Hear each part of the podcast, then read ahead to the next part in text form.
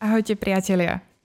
Veľmi vás tu vítam. Nesmierne sa teším, že mám tú možnosť vás privítať v mojom podcaste Výživa s Nikol. Pripravte sa, že tieto podcasty nebudú sweet and short, nejaké 20 minútovky. Budú to podcasty, v ktorých sa reálne vyrozprávam. Dneska sa vám idem vyrozprávať z oblasti výživy, kedy by som vám chcela naozaj vysvetliť mnohé informácie a také zásady toho zdravého životného štýlu, ktoré vám neustále opakujem a ktoré chcem naozaj, aby ste si uvedomili a hlavne, aby ste im pochopili. Vždy, keď vám niečo vysvetľujem, tak verím, že už ste na mňa zvyknutí, že vám naozaj aj za tým dám tú teóriu, vysvetlím vám, že čo, prečo, pretože naozaj na to, aby človek niečo dlhodobo aplikoval, tak tomu potrebuje porozumieť. To presne aj u detí, aby sme chceli, ak chceme, aby niečo robili, tak potrebujú pochopiť, prečo je to dôležité. A práve preto ja budem využívať tieto podcasty, aby ste si ma prípadne mohli zapnúť v aute, na bicykli, na korčuliach, pri hociakej aktivite a počúvali vedomosti, učili sa a rozumeli výžive, rozumeli mnohým aspektom životného štýlu, pretože ono to nie je iba o výžive. Ja chcem, aby sme boli všetci zdraví. Chcem, aby sme si robili už tú primárnu prevenciu, ktorá je veľmi dôležitá v oblasti naozaj toho zdravia. No a máme štyri hlavné piliere zdravia, čo už vieme, že je teda spánok, psychika, pohyb a výživa.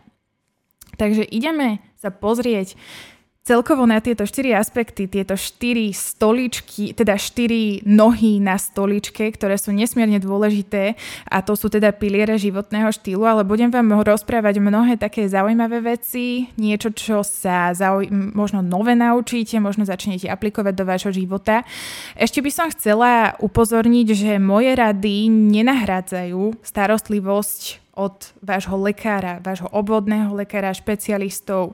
Váš lekár vás pozná najlepšie, má vašu, vaše správy, pozná vašu históriu, pozná vás, takže naozaj pokiaľ máme akýkoľvek zdravotný problém, tak ako prvé to riešime s lekárom, ktorý má naozaj vyštudované, rozumie vám a naozaj o, stará sa o vás z tohto hľadiska. Toto je doplnok. Naozaj aj ja sa snažím, aby sme boli zdraví, aby sme si naozaj robili tú prevenciu a prípadne aj pomáham potom ľuďom, ktorí môžu mať rôzne komplikácie zdravotné. Chcela by som veľmi pekne poďakovať štúdiu INAPS, nášmu labákovému podcastu. Toto štúdio je fantastické, pretože vzniklo naozaj s pomocou jedného úžasného projektu, kedy sme hľadali inovatívne nové nápady. A mali sme tu taký taký projektík, aj my sme sa do tejto súťaže zapojili. A teda aj sme sa umiestnili, ale hlavne Laci Kohút e, vyhral so svojimi medmi, ktoré boli ochucované rôznymi bioaktívnymi látkami s takými zdravými, či už to bol kurkumín alebo mnohé iné. Tie medy sú fantastické, sú krásne a určite ich uvidíte, pretože sme s Lacim nahrali podcast a chceli by sme ho potom už vydať len. To je už potom náš labakový podcast, čiže to je niečo iné. Toto je čisto môj podcast a ospravedlňujem sa, nemám žiadnu zvučku. Bude to iba čisto môj hlas, moje vedomosti a pevne dúfam, že vám to bude stačiť. Ja mám pri sebe otvorenú prezentáciu, ktorú som používala pri webinári, ktorý som mala. Ale rozhodla som sa tento webinár aj pretaviť do formy podcastovej, aby ste si naozaj tieto informácie vedeli použiť e, a vypočuť aj celkovo každý jeden deň, keď si ma len pustíte a robíte pritom nejaké iné záležitosti, nejaké veci. Čiže dnes preberieme uh, udržateľnosť, preberieme výber jedál, preberieme spánok, spánok a hormóny, fyzickú aktivitu, nejaké základy výživy. Slubujem, že to urobím také veľmi zaujímavé pre vás. Uh, porozprávame sa o tukoch, o rovnováhe celkovo, že ako si, ako dosiahnuť tú rovnováhu, aby sme sa neobmedzovali, aby sme si aj dopriali a aby sme sa stravovali aj podľa tých zásad zdravého životného štýlu, aby sme si udržiavali tú telesnú hmotnosť. Niečo na štýl keď si predstavíte taký prienik medzi dvoma kruhmi, čo chcem a čo by som mal, tak ten prienik je to, čo ja reálne budem robiť. Urobím nejaký kompromis, že čo by som mal, urobím kompromis v tom, že čo chcem a to je práve tá balans, to je tá rovnováha, ktorú by sme chceli docieliť a dosiahnuť každý jeden deň. Porozprávame sa o základných živinách, porozprávame sa o tom, že čo, kedy a koľko jesť. Poviem vám niečo o prepojení gut-brain axis, čiže mozog a naša traviaca sústava. Vysvetlíme si vedomé jedenie. Vysvetlíme si, prečo detox nepatrí do zdravého životného štýlu. Čo je to detox, kedy by patril? Zodpovieme si otázku, či je potrebné jesť pravidelne. Povieme si niečo o motivácii, zvykoch, prečo nechudnem, to bude taká otázočka a mnohé inšpirácie do kuchyne vám takto verbálne opíšem. Keď máte záujem naozaj aj o nejaký grafický, vizuálny podnet, tak odporúčam ísť na Instagram, teda na YouTube, kde je uploadnuté video s prezentáciou. Takže ako sme si spomínali, máme 4 piliere zdravia. Predstavte si, že sedíte na stoličke, na takej tej typickej, takej komunistickejšej stoličke, ktorá má 4 drevené nohy a teraz na nej sedíte, máte rozloženú váhu a niekto príde a podkopne vám jednu tú nohu. Naozaj sa môže stať, že jedna noha, keď sa trošičku podkopne, alebo má nejakého, um, napríklad to drevo je nejaké zmekčené, alebo proste, že je tam nejaký kás v tom dreve, tak proste si na to sadneme a stane sa, že môže sa nám podlomiť a tým pádom celá tá stolička my s ňou môžeme spadnúť. A to sú, to sú presne také tie základné piliere zdravia, ktoré my sa snažíme optimalizovať každý jeden deň. A to je teda spánok, je to fyzická aktivita, je to výživa a je to naša psychika, pretože psychika je neoddeliteľnou súčasťou nášho zdravia. Teraz si skúste typnúť, že na koľko percent má vplyv výživa na naše zdravie. Tí, ktorí ma sledujú, tí, ktorí už boli na mojich prednáškach, tak vedia. Skúste si teraz v hlave typnúť. Skúste možno 10, 20, 80% čo myslíte? Okolo 70 až 80% má výživa vplyv na naše zdravie. Zdravie je z pohľadu takého všeobecného well-being. Nie je to iba neprítomnosť choroby, ale je to naozaj aj taká sociálna, emocionálna pohoda. A práve na toto naše zdravie má výživa vplyv až 70-80 obrovské množstvo. Keď si to predstavíte, je to naozaj fakt, že fascinujúce obrovské množstvo.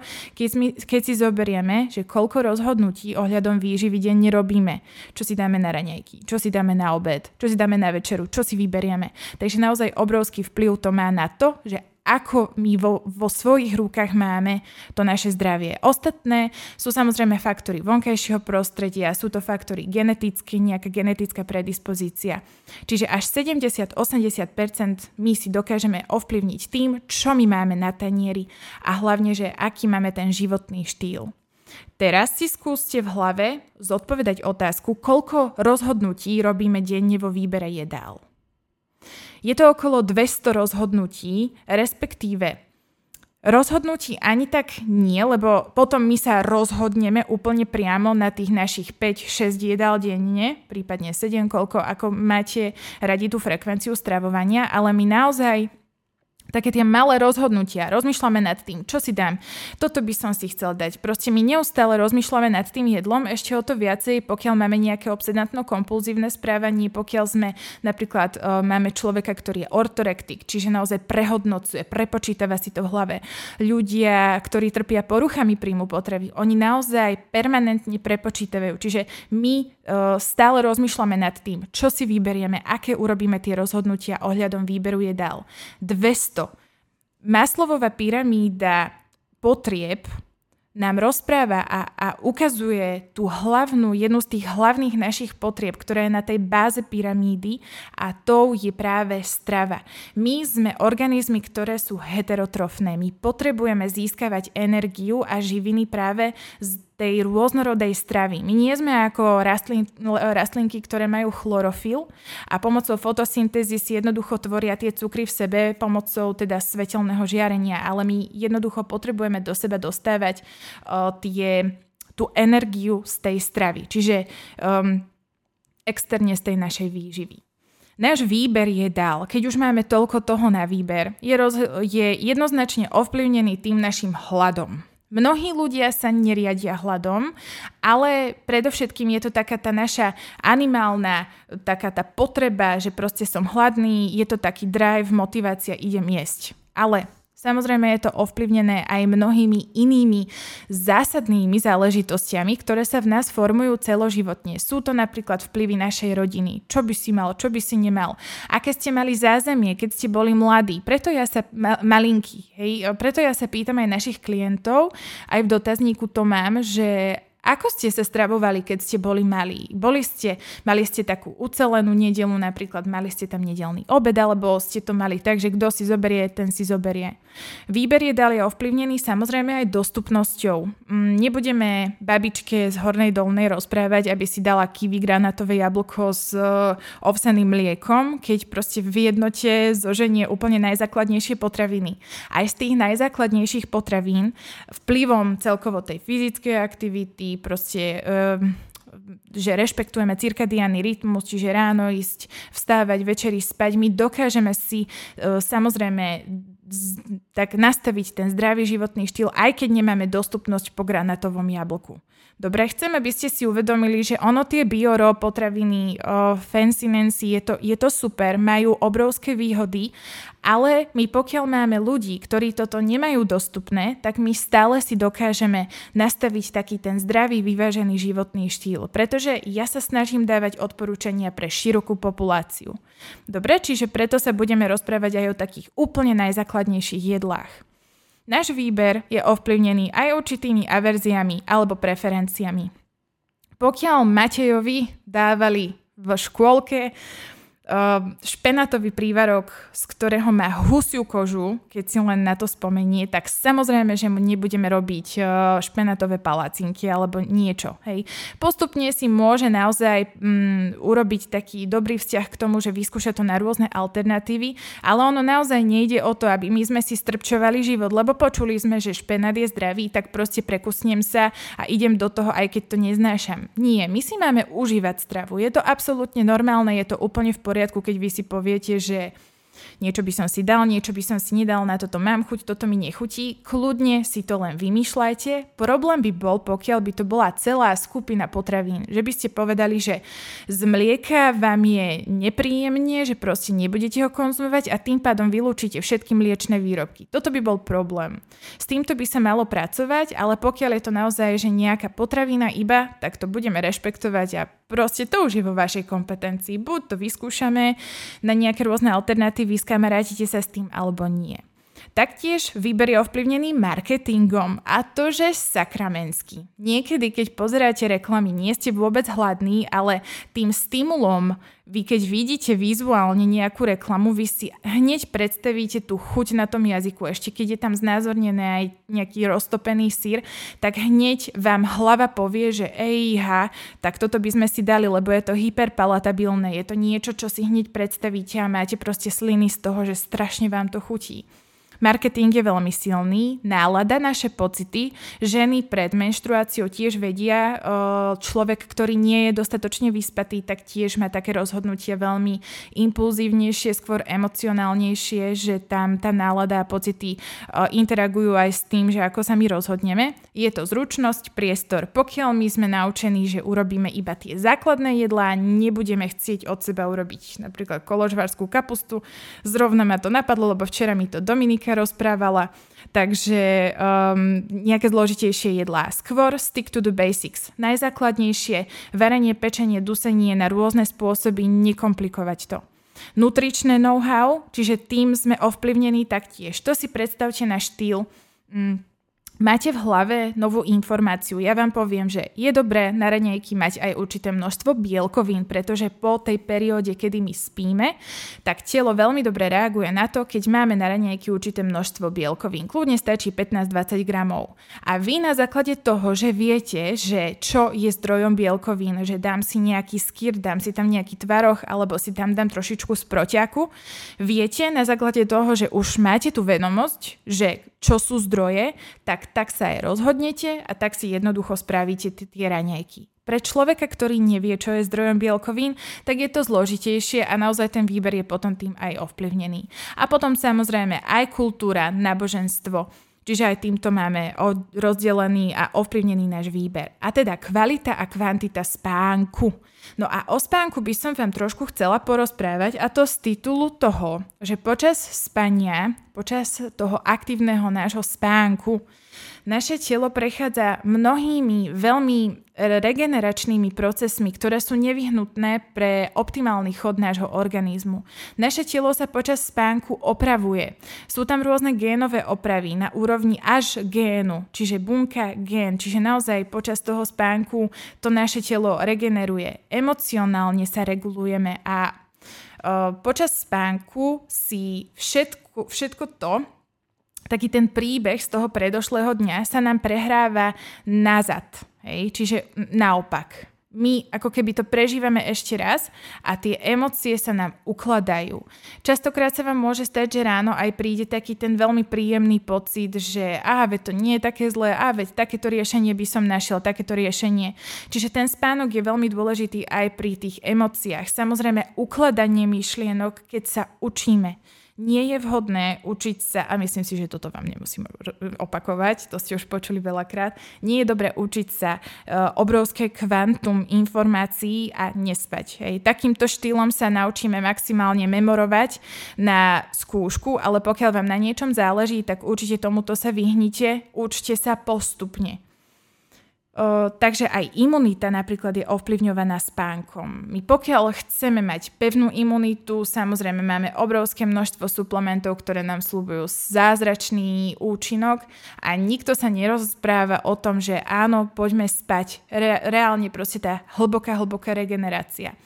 Kognitívne funkcie. My naozaj, pokiaľ chceme byť aktívni, efektívny na ďalší deň, tak proste potrebujeme ten spánok. Neuroplasticita. Keď sa chceme niečo nové naučiť, nejaký skill a predovšetkým aj u starších ľudí adaptovať sa na nové zmeny, potrebujeme spať.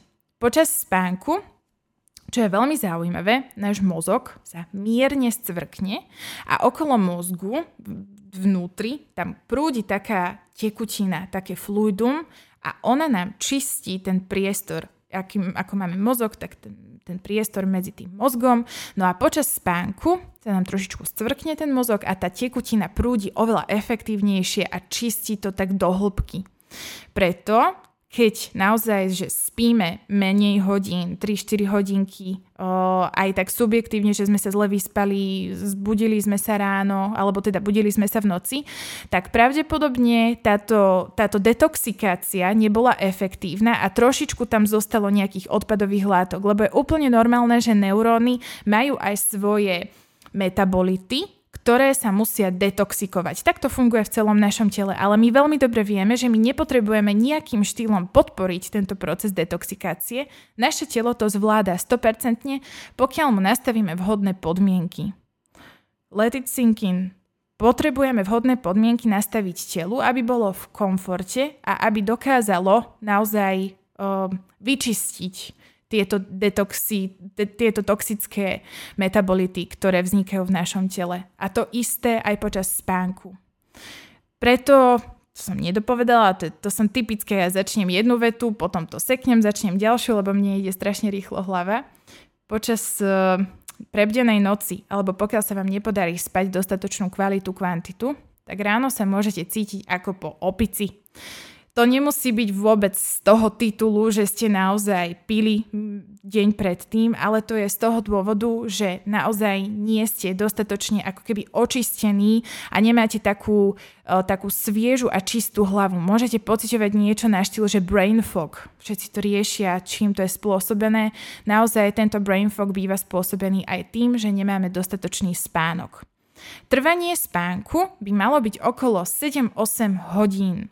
Ja som si to tak nejako pretransformovala. Ja hovorím, že, že tých 6,5 až tých 8,5 môže byť úplne ideálne, čím menej spíte a čím máte menej času na spánok, čo by nikdy sa nemalo stávať. Nemali by sme prioritizovať niečo iné večer ako spánok. Čím menej spánku máte, tak tým sa vám viacej si, si dávajte pozor na tie podmienky, ktoré máte vo svojom okolí. A to je to, že teplota vo vašom okolí by mala byť okolo 18 až 21 stupňov Celzia. Nemalo by tam byť ani teplejšie, ani chladnejšie. Po zaspatí naše telo trošičku klesa na teplote o nejaké 2 stupne a práve preto v našom okolí by bolo vhodné mať tú teplotu okolo tých 18 stupňov až tých 21. Podľa mňa možno máte aj trošku viacej, ale naozaj takto by to bolo vhodné. Dobrá je a veľmi dôležitá je celistvosť spánku. Čo by sme chceli všetci, teraz možno mamičky, rodičia, keď ma počúvajú, tak si tak hovoria, a bože, aké by to bolo super, keby ten spánok bol celistvý a nemusel by som riešiť uplakané deti v noci, ale mm, pokiaľ aj máte spánok taký, že sa zobudíte kvôli niečomu, musíte ísť uči- utíšiť psa, musíte sa ísť vycikať, Nezažínajte silné svetlo, pretože to silné svetlo nám spôsobí to, že zrak, my v nem, zrakový, teda zrakom, očami, zachytíme silnú intenzitu svetla, ktorá jednoducho nám prejde do mozgu ten mozog si uvedomí, že aha, pani Bože, však tu je aká vysoká intenzita svetla, asi ráno. A začne hneď stimulovať produkciu kortizolu, čo je stresový hormón a utíši a absolútne sa zníži, uh, znížia množstva melatonínu, čo je náš hormón spánkový. A vtedy dosiahneme to, že vaše telo sa absolútne preberie, a vy už potom, keď chcete ísť spať, tak už nedokážete zaspať. Čiže ak náhodou sa zobudíte, zažnúť si nejaké veľmi tlmené, skôr také mm, naozaj tlmené nie biele svetlo pod hladinou očí, čiže pod horizontom očí, ideálne niekde na zemi, Sviečku si nemusíte zapalovať, myslím si, že tam to nemáme takú koordináciu, aby sme vedeli sviečku hneď zapáliť, ale naozaj dbajte na to, aby ste nezažali nejaké veľmi silné svetlo. Tá intenzita toho svetla je veľmi dôležitá práve z toho, že aby sa nám tam nezačal produkovať ten silný, ten kortizol. Naše telo funguje cirkadiánne na základe meniacej sa intenzity svetla. Počas, keď ráno uvidíme svetlo, ako som vám vysvetlovala, tak naše telo dostane informáciu, že a super, je tu ránečko, fungujeme, makáme, preberú, preberajú sa nám orgány, uh, napríklad tráviace šťavy, celkovo tento metabolizmus sa nám preberá ktorý počas dňa šlape, kognitívne, hej, my sme úplne 100%, teda ako kto v tej prvej polovici dňa máme naozaj takú tú dopaminergnú stimuláciu, kedy máme motiváciu, mali by sme robiť uh, mali by sme robiť uh, aktivity, ktoré majú takú, že, že aj sa nám do nich moc nechce, také, že high limbic friction sa to po anglicky povie, že aj sa nám do toho nechce, mal by som sa namotivovať a tú prvú polovicu dňa sa rýchlejšie nakopnete a urobíte to efektívnejšie. Tá druhá polovica dňa už je skôr taká, skôr tá serotonínová, kedy je to také príjemnejšie, hej, už nemusím robiť nič, čo je také intenzívne. Aj tú fyzickú aktivitu veľmi intenzívnu by sme mali smerovať na prvú polovicu dňa. V druhej polovici dňa už skôr takú statickejšiu fyzickú aktivitu a už na ten večer, keď vidíme, že už sa nám trošičku zapadá to slnko, teraz v lete to je trošku neskôr, ale už sa ukladať, už naozaj neriešiť silné emócie, neriešiť prácu, odpísať na posledné e-maily. Určite sa nechceme stimulovať s tými monitormi a silným svetlom. Večer v posteli naozaj nepozeráme do toho telefónu a ak áno, stlmte si ten jas. Fakt dávajte si na to pozor, pretože to naše telo je veľmi senzitívne na to, na tú intenzitu toho svetla. Keď aj napríklad ľudia majú problém s tým spánkom, dávajú si nejaké suplementy, či už si dávajú také tie najprírodnejšie, ktoré aj ja odporúčam, nie je zrovna valeriana, hej, to, to nemusí byť zrovna, lebo tá valeriana je celkom šupasilná, ale napríklad kamilkový čaj, ten je veľmi príjemný, on nás tak um, dokáže veľmi ukludniť, tam je ten apigénin, čiže tá látka, ktorá nás tak pekne ukludní. Máme aj rôzne iné látky ako 5-HTP a tryptofány a takéto rôzne suplementy. Máme aj melatonín, ako suplement, ktorý dokážeme suplementovať, hormón, ktorého suplementáciu ja neodporúčam z dlhodobého hľadiska. Dobre, keď napríklad máte jet lag, keď máte uh, akutné problémy, že potrebujete sa vyspať, na zaspatie si môžete dať uh, ten uh, ten doplnok toho melatonínu. Na Slovensku máme limit uh, maximálne 1 mg v suplementoch, čiže môžete to vyskúšať Ale aj napriek tomuto, tým všetkým benefitom, ktoré sa ukazujú, prosím, nesuplementujte dlhodobo. Uh, aj napriek tomu melatonín je taký, že on nás zaspí, on nás uspí, ale nezabezpečí nám zotrvanie v tom spánku. Čiže to zotrvanie vy sa môžete v noci zobudiť a potom zase ste bdeli, že neviete, že čo so sebou a toto je práve tá nevýhoda toho melatonínu. Čiže skôr sa naučiť tej spánkovej hygiene, zrelaxovať sa pred tým spánkom. Je to veľmi, veľmi dôležité. Dýchové cviky. Toto býva veľmi častým problémom. Človek vystresovaný ide spať ako my sa teraz máme dať do toho štádia parasympatiku, aby sme sa ukludnili, aby sa nám spomalil tep, spomalilo dýchanie, ako, ako my to telo máme prinútiť, keď sme proste vystresovaní a veľa toho riešime. Naozaj tá spánková hygiena je nesmierne dôležitá. Čiže z celistvosti spánku sme si povedali.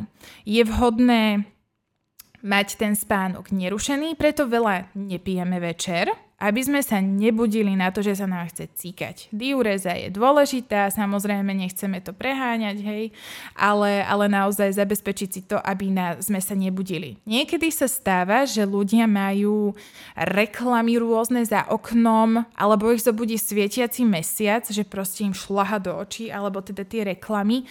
Uh, zastrite si tie okná. Nie je dobré byť úplne v tme, je dôležité vidieť a mať ten styk aj s vonkajším prostredím, aby sa to tak regulovalo samo, aby vaše telo videlo že, a cítilo, že ako je vonku a keď otvoríte oči, tak hneď, aby ste videli to svetlo. Po zobudení je vhodné vystaviť sa i hneď svetlu, prirodzenému, ideálne normálne zobrať si kávu, ísť vyvenčiť psíka. Um, kávu nie úplne hneď po zobudení, ale viete, čo tým myslím. Hneď po zobudení treba ísť von na priame svetlo, odostrieť a trošičku sa pozrieť do toho svetla. Takýmto štýlom si my nastavíme tie vnútorné hodiny.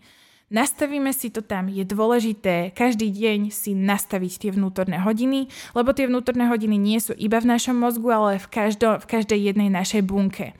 A treba byť nakalibrovaný. Treba mať styk s tým vonkajším prostredím a robiť všetky aktivity tak, ako by sme teda mali, podľa toho cirkadiánneho rytmu. No, čo sa týka rutiny a načasovania, naše telo miluje rutinu. Naš, naše telo si absolútne užíva, keď je niečo pravidelne sa opakujúce a práve preto môjim odporúčaním je, ak sa dá, čo najčastejšie chodiť spať v ten istý čas, v tú istú hodinu, ísť spať a aj sa budiť. Redukovať stre- stresové podnety večer je tiež veľmi dôležité. O tom som vám rozprávala, že vystresovaný človek, keď zaspí, tak ako si pogratulujeme a taktiež tá kvalita toho spánku bude určitým štýlom ovplyvnená blokovanie modrého svetla večer, ale celkovo nielen modrého, lebo my nedokážeme nejakým štýlom si povedať, áno, tuto mám iba čistý zdroj modrého svetla. My tam máme tú intenzitu toho svetla, čiže celkovo blokujte silné svetlo vo večerných hodinách v tej druhej polovici dňa. Keď už sa stmieva, tak už stmievajte sa aj vy, čiže pomaličky zhasínajte, stišujte to svetlo.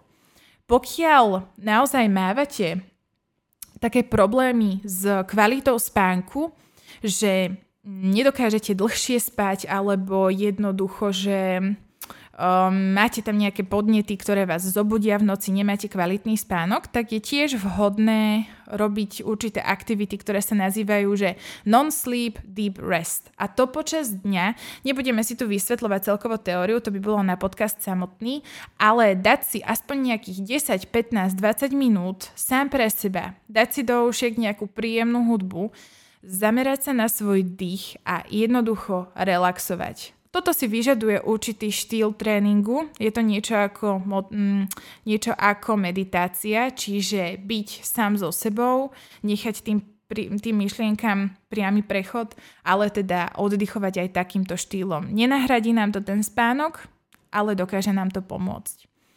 Unavený človek. Keby ste videli tento slajd, tak by ste sa tiež zasmiali, ale unavený človek je človek, ktorý má ktorý môže mať tzv. Že spánkovú depriváciu, čiže nemá dostatočnú kvalitu a kvantitu toho spánku, ale z pravidla je to dlhšie ako dajme tomu nejaký týždeň, dva týždne. U každého človeka je to trošku iné, pretože ja pravdepodobne začnem reagovať na nedostatok spánku už na druhý deň, už to pocítite, už to uvidíte. Niektorí ľudia to kompenzujú a začne sa to prejavovať až niekedy možno po troch, po štyroch dňoch. Ale A tým nehovorím úplná absencia spánku, ale proste nedostatočná kvalita a kvantita. No, máme mnohé zdravotné ťažkosti, ktoré prichádzajú spolu so spánkovou depriváciou.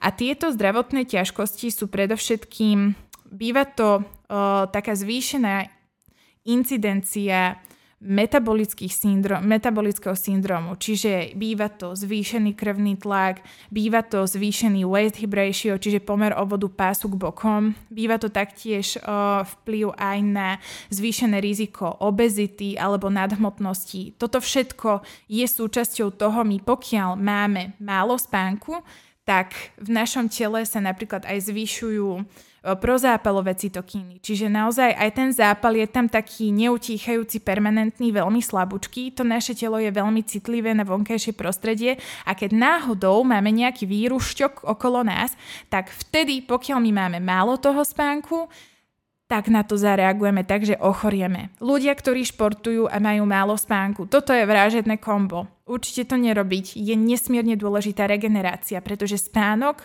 pretože fyzická aktivita je veľmi dôležitá. Progresívne zaťažovanie, keď si chceme budovať svaly, jasné. Ale tá regenerácia je jedným takým kľúčovým atribútom, pretože fyzická aktivita je stres pre naše telo. Stres, voľné radikály. My pokiaľ sa nezregenerujeme dostatočne, tak naozaj aj ten vplyv... Mm, nejaké zranenia, nesústredíme sa dobre. Čiže toto je všetko veľmi nebezpečné, čo nám potenciálne môže hroziť my už na druhý, na tretí deň, keď sa nevyspíme dobre, vraciam sa k tomu prvému, k tej alternatíve, my sme z pravidla. Sme takí senzitívnejší, že trošku mierny náznak niečoho a ja sa proste naštvem. Sme impulzívnejší, sme iracionálnejší a sme, inklinujeme k tomu uh, rozhodovať sa veľmi impulzívne. Preto vtedy aj tá podráždenosť, rôzne výpadky pamäte, nesústredenia, vývrbia aj v tom, že my proste hľadáme potraviny, ktoré sú pre nás veľmi príjemné a ktoré nám poskytujú nejakú veľmi mm, takú, t- taký ten príjemný pocit. Proste fungujú na tie receptory a my si proste to užívame. Vtedy nám úplne vyfúkne z hlavy to, že my si môžeme spraviť tieto kombinácie bez toho, aby to jedlo bolo nevyvážené. My si vieme spraviť vyvážené jedlo, ktoré je veľmi chutné, ale vtedy sa nám nechce nad tým rozmýšľať. A práve ľudia, ktorí majú takéto impulzívnejšie správanie, dokážu za tento deň skonzumovať až viac ako 400 kilokalórií navyše, bez toho, aby si to uvedomovali. A práve preto, pokiaľ sa snažíme kontrolovať našu hmotnosť, musíme si kontrolovať aj náš spánok a tým pádom si kontrolujeme aj príjem potravy. To je proste vice versa. Ovplyvňovanie presne navzájom. A do toho, moji milí, tam prichádza ešte ten vplyv toho mikrobiómu, kedy jednoducho spánková deprivácia vplýva veľmi negatívne na bakteriálne zastúpenie eh, týchto mikróbov, ktoré my máme v našej mikrobiote, v našom v hrubom čreve konkrétne. A to ovplyvňuje trávenie, vstrebávanie živín a tým pádom aj našu náladu. Porozprávame sa viacej o gut-brain axis neskôr. Čiže myslím si, že som vás práve presvedčila o tom, že fakticky ten spánok je veľmi dôležitý. Beauty sleep, aj na našu pokožku jednoducho tá regenerácia je tam veľmi dôležitá. Čo sa týka spánku a hormónov, povieme si to veľmi v skratke. Pokiaľ máme nedostatočný spánok, máme zvýšené chute na sladké, slané. Sú to jedlá, sú to chute, ktoré sú silnejšie, ktoré sú také také veľmi také výraznejšie. My samozrejme mm, dokážeme tieto chutie si zabezpečiť tým, že si dáme trošku viacej paradajky alebo niečoho. To sú proste potraviny tiež, ktoré majú také a môžu mať také veľmi silnejšie chute. Ale my zrovna vtedy nás napadne nejaký veľmi rýchly uh, zdroj tuku v kombinácii s jednoduchým sacharidom a to sú práve tie hyperpalatabilné jedlá. Po tých my ideme, naše telo chce aj tú energiu, pretože je unavené, nemalo dostatočný spánok. Pokiaľ máme spánkovú depriváciu, je znížená aj inzulínová senzitivita, ktorá býva práve pri, spojená so zvyšovaním aj hmotnosti. Práve tá zvýš- znížená inzulínová senzitivita, to je jednoducho reakcia na glykémiu, na hladinu glykémie, ktorú my máme po jedle. A práve preto, ja to tiež stále opakujem, pokiaľ máme chuť aj na niečo sladké, vždy kombinujeme a vždy si sacharidy kombinujeme aj s tým tukom, aj s tou bielkovinou. Čiže keď máme aj na raňajky ovsenú kašu, dať si do toho nejaký tvaroch alebo nejaký cottage cheese alebo skýr a do toho si dať nejaké oriešky, semienka a podobne. Hej. A potom tiež nejaké ovocko si tam môžete dať čučoriedky alebo banán a podobne. Nikdy si nedávame niečo sladké, nejakú horálku ako substitúciu za hlavné jedlo, lebo som hladný, nemám čas tak si tam aspoň horálku. Nie, nie je to dobré. Vtedy sa nám zvýši glykemia a práve ľudia, ktorí majú spánkovú depriváciu, reagujú na tú glykemiu takým štýlom, že ten inzulín a tá jeho sekrécia je oveľa intenzívnejšia ona nám samozrejme zrazí tú glykemiu dole, lenže tá glykemia potom dosiahne podprahovú hodnotu, kedy na nás príde úplne, že sme brutálne unavení. Bez motivácie a máme chuť na ďalšie niečo sladké. A tým pádom potom je to také, že veľmi som hladný, dám si sladké, zase som strašne hladný, nemáte tam takú tú sítosť potom a určite to nie je vhodné z pohľadu aj tých hormónov. Dávať si na toto pozor. Kortizol pri nedostatku spánku je permanentne veľmi, veľmi vysoký. Kortizol je super, je to náš stresový hormón, ktorý nás poháňa, má spojitosť aj s adrenalínom, je to perfektné, potrebujeme ho. Ale určite nie je vhodné, pokiaľ je kortizol permanentne, chronicky zvýšený. Práve toto koreluje s zvýšeným rizikom ochorení celkovo. Eh, potom leptín, je tam potlačenie sítosti. Eh, práve tie hormóny, ktoré sú pre nás tie, ktoré nám dávajú ten signál, že o, som veľmi príjemne nasýtený, tak tieto hormóny sú nám znížené a nereagujeme tak dobre. Aj práve býva tá leptínová um, nie senzitivita, ale práve to naopak, eh, čiže máme rezistenciu, leptinovú rezistenciu a tým pádom naše bunky bývajú až také hluché na ten leptín. Čiže ten príjemný pocit je oddialený a príde prípadne s väčším množstvom jedla alebo nepríde v nám vôbec. A toto je nebezpečné, pretože toto sa nám môže aj zhoršovať. Samozrejme zhoršená regenerácia. Pokiaľ našim cieľom okrem iného je aj budovanie svalovej hmoty, Prosím, regenerujme minimálne tak isto, ako tvrdo trénujeme. A práve preto máme takú otázku, že prečo sme teda ochotní krátiť sa od spánku, pokiaľ nám ide o našu efektivitu, pokiaľ nám ide o našu pozornosť, pokiaľ potrebujeme v práci, máme tam 10 projektov, prečo sme ochotní krátiť a ukracovať sa od nášho spánku. Nevadí, však pôjdem spať neskôr, vyrieším toto, vyrieším hento, mám ešte klienta, musím toto dokončiť, pretože ma zajtra e, nepochvália. Dávať si na to pozor, roztriečte si tie úlohy, neprokrastinujte, Ježiš, to sa mi dobre povie, že? Ale naozaj, lebo uvidíte to, že pokiaľ to dopadne tak, že vy začnete sa ukracovať od toho spánku, môže to bohužiaľ mať následky. A preto budujte si udržateľné zvyky a nespoliehajte sa na tú motiváciu. Zvyk je železná košela. Tak ako sa povie, presne takto aj je.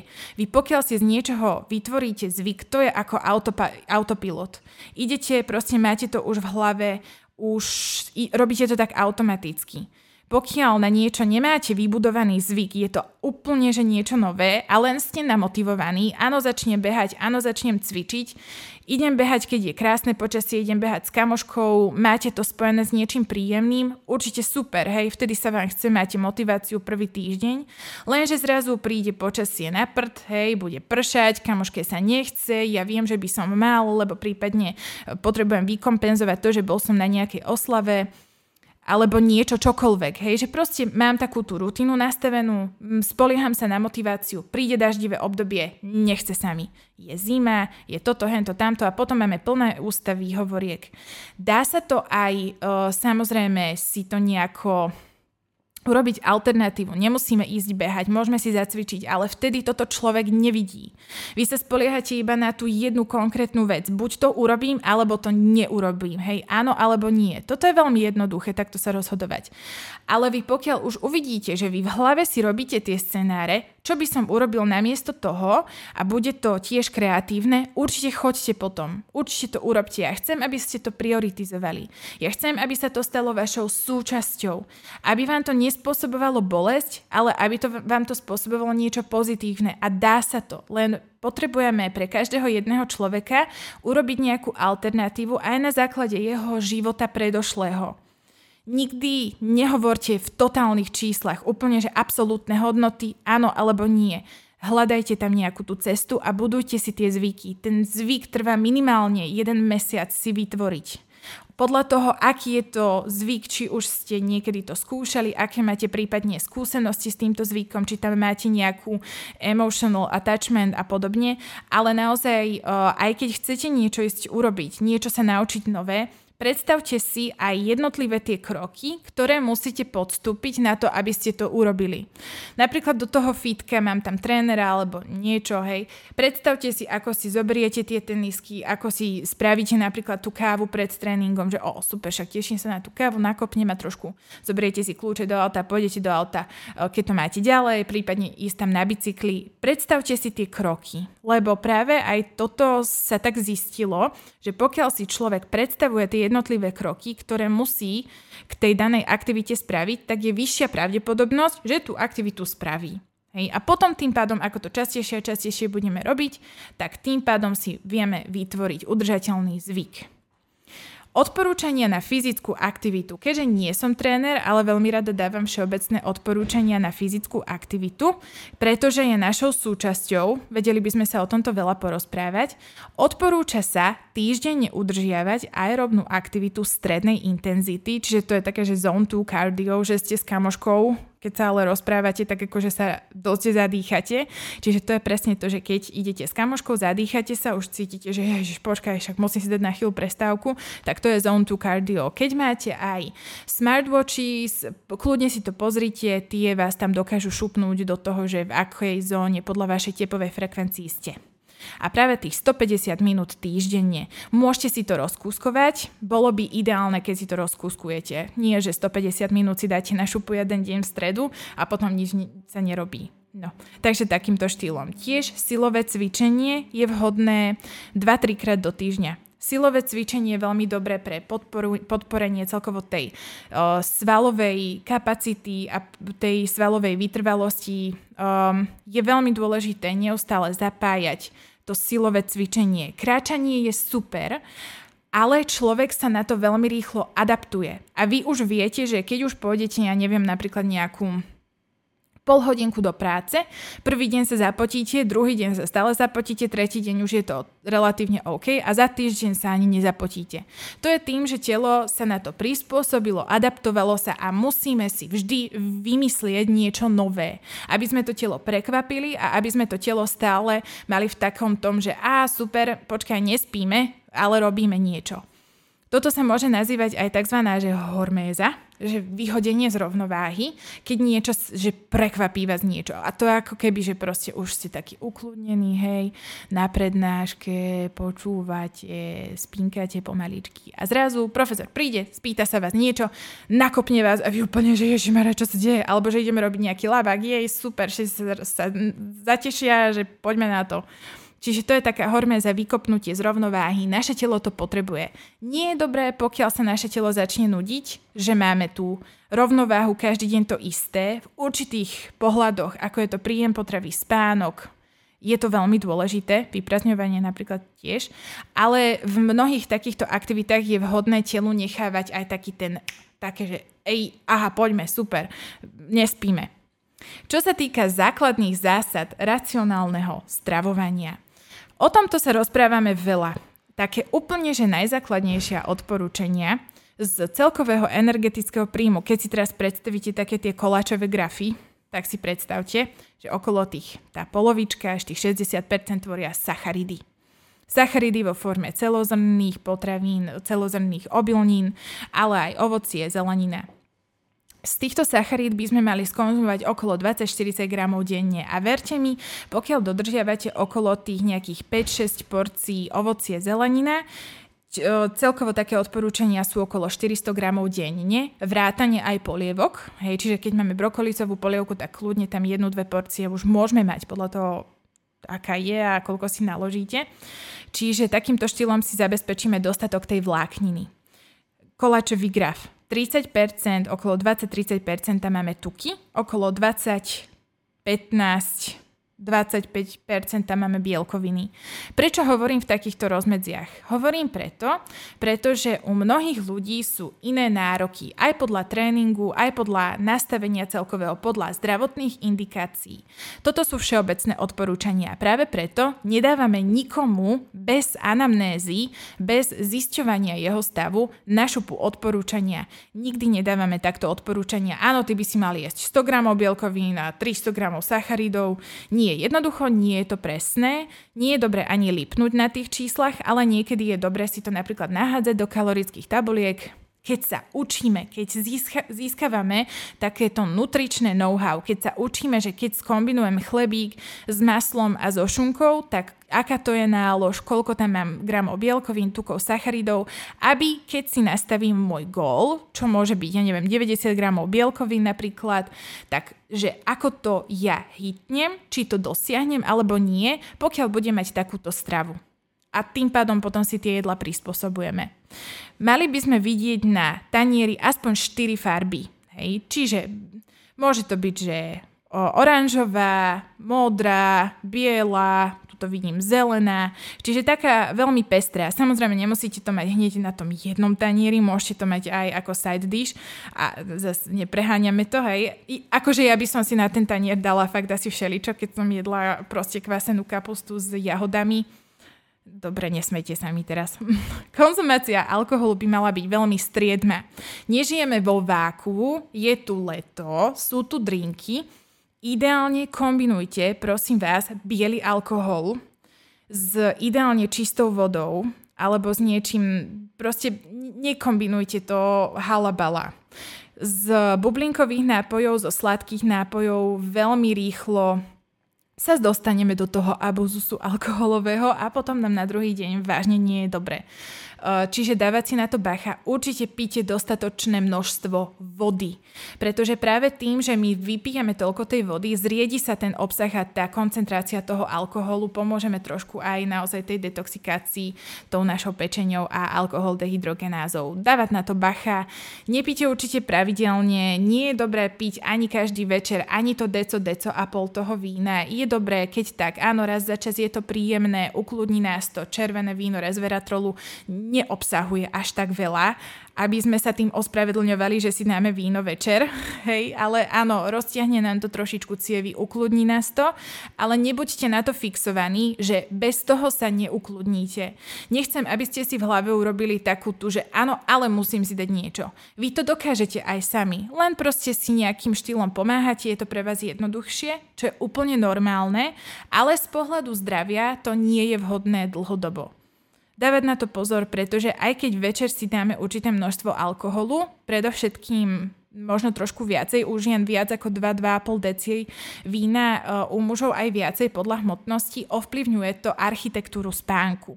Neprechádzame z toho REM do non-REM a deep sleep waves, čiže do toho hlbokého spánku, tak efektívne a tak dokonale, ako by sme prechádzali, keď máme normálne spánok neovplyvnený žiadnymi takýmito stimulantmi. Dobre mať to na pamäti. Určite raz za čas kľudne si dajte o, ten alkohol. No a teraz som to po... ja len rozmýšľam nad tým, ako teraz, keď počúvate, alebo ste začali len teraz počúvať a počúvate to, že kľudne si dajte alkohol. Nie, nie, ja týmto vás určite nemotivujem na to pravidelne piť alkohol. Ja len som tolerantná a chápavá a nežijeme vo váku a dávam vám naozaj také užitočné rady, že dostatočne naozaj byť obozretný a určite to nepreháňať. Dobre? Dobre, ideme radšej ďalej, lebo sa to ešte viacej zakecam. Obmedziť príjem kuchynskej soli. 5 až 7,5 gramov, 5 až 8 gramov. Z pravidla, pokiaľ my preferujeme a prioritizujeme stravu, ktorá nie je veľmi priemyselne spracovaná, čiže nekupujeme si veľa polotovarov, ale predovšetkým si varíme alebo chodíme do kvalitných reštaurácií, toto množstvo kuchynskej soli si dokážeme udržiavať. Pokiaľ teda nesolíme si excesne, hej, že proste dostanem jedlo a hneď si ho osolím, pokiaľ predovšetkým príjmame potraviny, ktoré sú už nejakým štýlom predvarené, sú to polotovary, sú spracované, sú zabalené, tieto polotovary obsahujú v sebe oveľa väčšie množstvo soli práve vďaka ich, jeho konzervačným schopnostiam. Dobre, lebo oni sa tam snažia o predloženie práve tej doby trvanlivosti. Čiže skôr aj z tohto dôvodu si dávajte pozor a konzumujte predovšetkým potraviny, ktoré nie sú nejakým štýlom už upravené, ale upravte si ich sami varením, pečením, pripravovaním, krájaním, proste všetkými takýmito technologickými postupmi. Pitný režim je dôležité udržiavať. Pokiaľ nemáme intenzívnu fyzickú aktivitu v lete 2-2,5 litra vody, pokiaľ máte fyzickú aktivitu kľudne 3-4 litre. Hej, teraz sa vám to zdá, že strašne veľa, ale skúste ísť športovať do tepla. Hej. Čiže tam si dávať na to pozor. Dôležitá veľmi je kvalita zdroja. Už od tej kvality zdroja sa odvíjajú aj nutričné vlastnosti toho daného pokrmu, respektíve tej potraviny. Veľmi často dávam taký príklad a to sú vajíčka vždy, aj keď máme vajcia, ale aj meso, tak kvalita sa odvíja od kvality chovu. A tým pádom, pokiaľ chceme vajíčka, ktoré majú krásny červený žltok, čiže tým pádom je dostatok aj karotenoidov, má dostatok vitamínu D, dobré množstvo omega-3 masných kyselín, my chceme tieto vajcia od sliepok, ktoré sú ideálne, že majú pasienkový chov, majú, svieti na nich slniečko, Čiže takéto chceme vajíčka od takýchto sliepok. Pokiaľ si to idete kupovať, tak hľadajte tie z ekologického chovu. Taktiež meso. Meso tiež dôležité, grass-fed beef. Čiže takéto meso aj z pohľadu nutričných vlastností, technologicko-spracovateľských vlastností je kvalitnejšie a aj z toho, z toho etického možno pohľadu mm, áno, rozprávať o etickom pohľade a zabíjanie zvierat, ale o, naozaj meso a mesové výrobky a celkovo tieto živočišné výrobky z pohľadu vyváženosti vo výžive o, patria. Dobre, čiže nemajú tvoriť gro, ale majú tvoriť naozaj určitú súťaž, ne, súčasť. Nemajú tvoriť ani polovicu. Skôr ja som zástanca, aby také, že rastlinné a živočíšne, áno, rastlinné a živočíšne, tvorili, že tie rastliny viacej, čiže 60-70% a tie živočíšne možno nejakých tých 30 Záleží od človeka. Dobre, veľmi, veľmi dôležité uvedomiť si, každý sme iný. Niekto povie, že Ježiš Níka, mne po mese nie je dobré. Prírodzene takýto človek bude mať prevahu tých rastlinných. Niekto mi povie, že Ježiš, ja nemôžem, stále ma proste nafúkuje, alebo len určitú časť do svojho života bude mať proste trošičku viacej tých živočíšnych. Rozumieme sa, lebo nemôžeme zase tie odporúčania nasekať na mieru každému. Dávať si pozor na údené mesové výrobky, tieto limitovať. Čiže údené mesové výrobky sú výrobky, ktoré majú v sebe určité zlúčeniny, ktoré v našom tele, pokiaľ ich máme, že vo väčšom množstve a papame ich častejšie, tak môžu spôsobiť uh, aj rozvoj určitých rakovín. Predovšetkým to býva kolorektálny karcinom, čiže karcinom hrubého čreva. Uh, bohužiaľ sme, myslím, že tretí alebo štvrtý Mali sme aj prvenstvo, tam nejaký prvý, druhý, sú tam Česi, sú tam Maďari, čiže moc to tam není pozitívne, lebo práve tradičná slovenská kuchyňa, veľmi veľa spracovaných takýchto udených mesových výrobkov. Prosím, dávajte si na to pozor, limitujme to. Tepelné spracovanie, preferujte dusenie, preferujte varenie. Dusenie a dusením napríklad aj tej zeleniny si zabezpečíme to, že toľko tých uh, vitamínov, ktoré sú Jednak sú rozpustné vo vode, ale sú termolabilné, čiže sú, reagujú na tú vysokú teplotu, čiže uh, si ich nezničíme tak. Čiže to dusenie, zabezpečte si aj to, že keď dusíte tú brokolitu, tak aby tam nebolo to vyluhovanie, čiže aby ste to mali na nejakej sieťke a takýmto štýlom dusili. Kľudne je teda to pečenie. K zelenine odporúčam pridávať aj oleje lebo mnohé vitamíny, predovšetkým Kčko, Ačko, Dčko, Ečko, sú vitamíny, ktoré sú rozpustné v tukoch. Čiže takýmto štýlom, keď napríklad aj k tej tekvici si dáme ten kozí sír, tak tam máme aj nejaký tuk, prípadne k, k šalátu, kde máme rôznorodú zeleninu, si dáme ten oliváč, zastudená listovaný, fantázia. Čiže takýmto štýlom si zabezpečíme takú tú krásnu variabilitu, farebnosť, ale aj vstrebateľnosť, využiteľnosť týchto vitamínov. Je dôležité zabezpečiť si regionálnosť a sezónnosť potravín. To neznamená, že celkovo, že 100% musí byť regionálnych a sezónnych ale akože keď máme takýto, takúto dostupnosť, tak je vhodné preferovať to. Pokiaľ aj máme nejaké svoje, že máme záhradku, kľudne to spracujte aj takým štýlom ideálne zamraziť. Dobre? Blanširovanie, mrazenie dobrý spôsob uchovávania práve aj tých živín a aj tých minerálnych látok. Čiže Tiež s omega-3 je taká, taký dosť veľký problém, pretože my máme veľmi mm, nevhodný index omega-3 k omega-6 mastným kyselinám. Tento index si my dokážeme zlepšiť jednak tým, že znížime konzumáciu omega-6 masných kyselín. Hej, takýmto štýlom sa to ovplyvní matike. Uh, predovšetkým omega-6 sú, ra, sú rastlinné oleje, sú to, býva to aj v orechoch napríklad, ale tam pozor, lebo oni, sú obsah, oni obsahujú aj omega-3, ale predovšetkým také tie oleje spracované potraviny. Čiže takýmto štýlom si zabezpečíme zníženie omega-6, čiže zvýšia sa nám, zlepší sa nám ten index a aj takým štýlom, že budeme preferovať omega-3 masné kyseliny. S týmto odporúčam konzumovať ryby aspoň nejakých 2-3 krát do týždňa. S kvalitou rýb je to trošičku také kontroverzné. Ja sama o, som skôr za to, že možno jedna porcia, dve porcie ryby týždenne, ale ja som za suplementáciu omega-3 masných kyselín. Predovšetkým teda vhodné je to suplementami. Dávajte si pozor, keď máte suplement, môže to byť soft gel, môže to byť tekutý olej z treščej pečenie. Dávajte pozor, keď sa pozriete na zloženie, uvidíte tam, že EPA a DHA. To sú masné kyseliny, EPA je eikosapentaenová, DHA je dokosahexaenová. Tieto dve kyseliny by mali tvoriť aspoň 800 mg na jednu, jednu dávku. Hej. Zabezpečte si aspoň tých 800 mg. Dobre, keď tam bude menej, tak kašlite na to. Pravdepodobne sa to neoplatí. Keď je tam viacej, tak super. Takže dávať na to pozor, toto si zabezpečte. Pravidlo dlhodobej udržateľnosti 80 na 20 ste určite už počuli. Ono to môže byť naozaj aj tým, aj to teda, že máte v hlave to, že áno, mal by som sa stravovať podľa týchto zásad, čo mi tuto Nika rozpráva, ale tých 20% mám na nejakú nevyváženú stravu. Ja vám musím povedať ale pravdu, že ja nemám rada toto pravidlo 80 na 20. Je to skôr pre mňa zase také, že rozdeľovanie potravín na zdravé, nezdravé, čo je nevyvážené, čo je vyvážené. Ja nechcem, aby sme sa takto pozerali na tú stravu. Ja naozaj chcem, aby každé jedno jedlo nám prinášalo radosť, aby tam možno bolo aj niečo, čo niektorý hovorí, niekto hovorí, že nie je zdravé, ja neviem, nejaká milka čokoláda alebo niečo.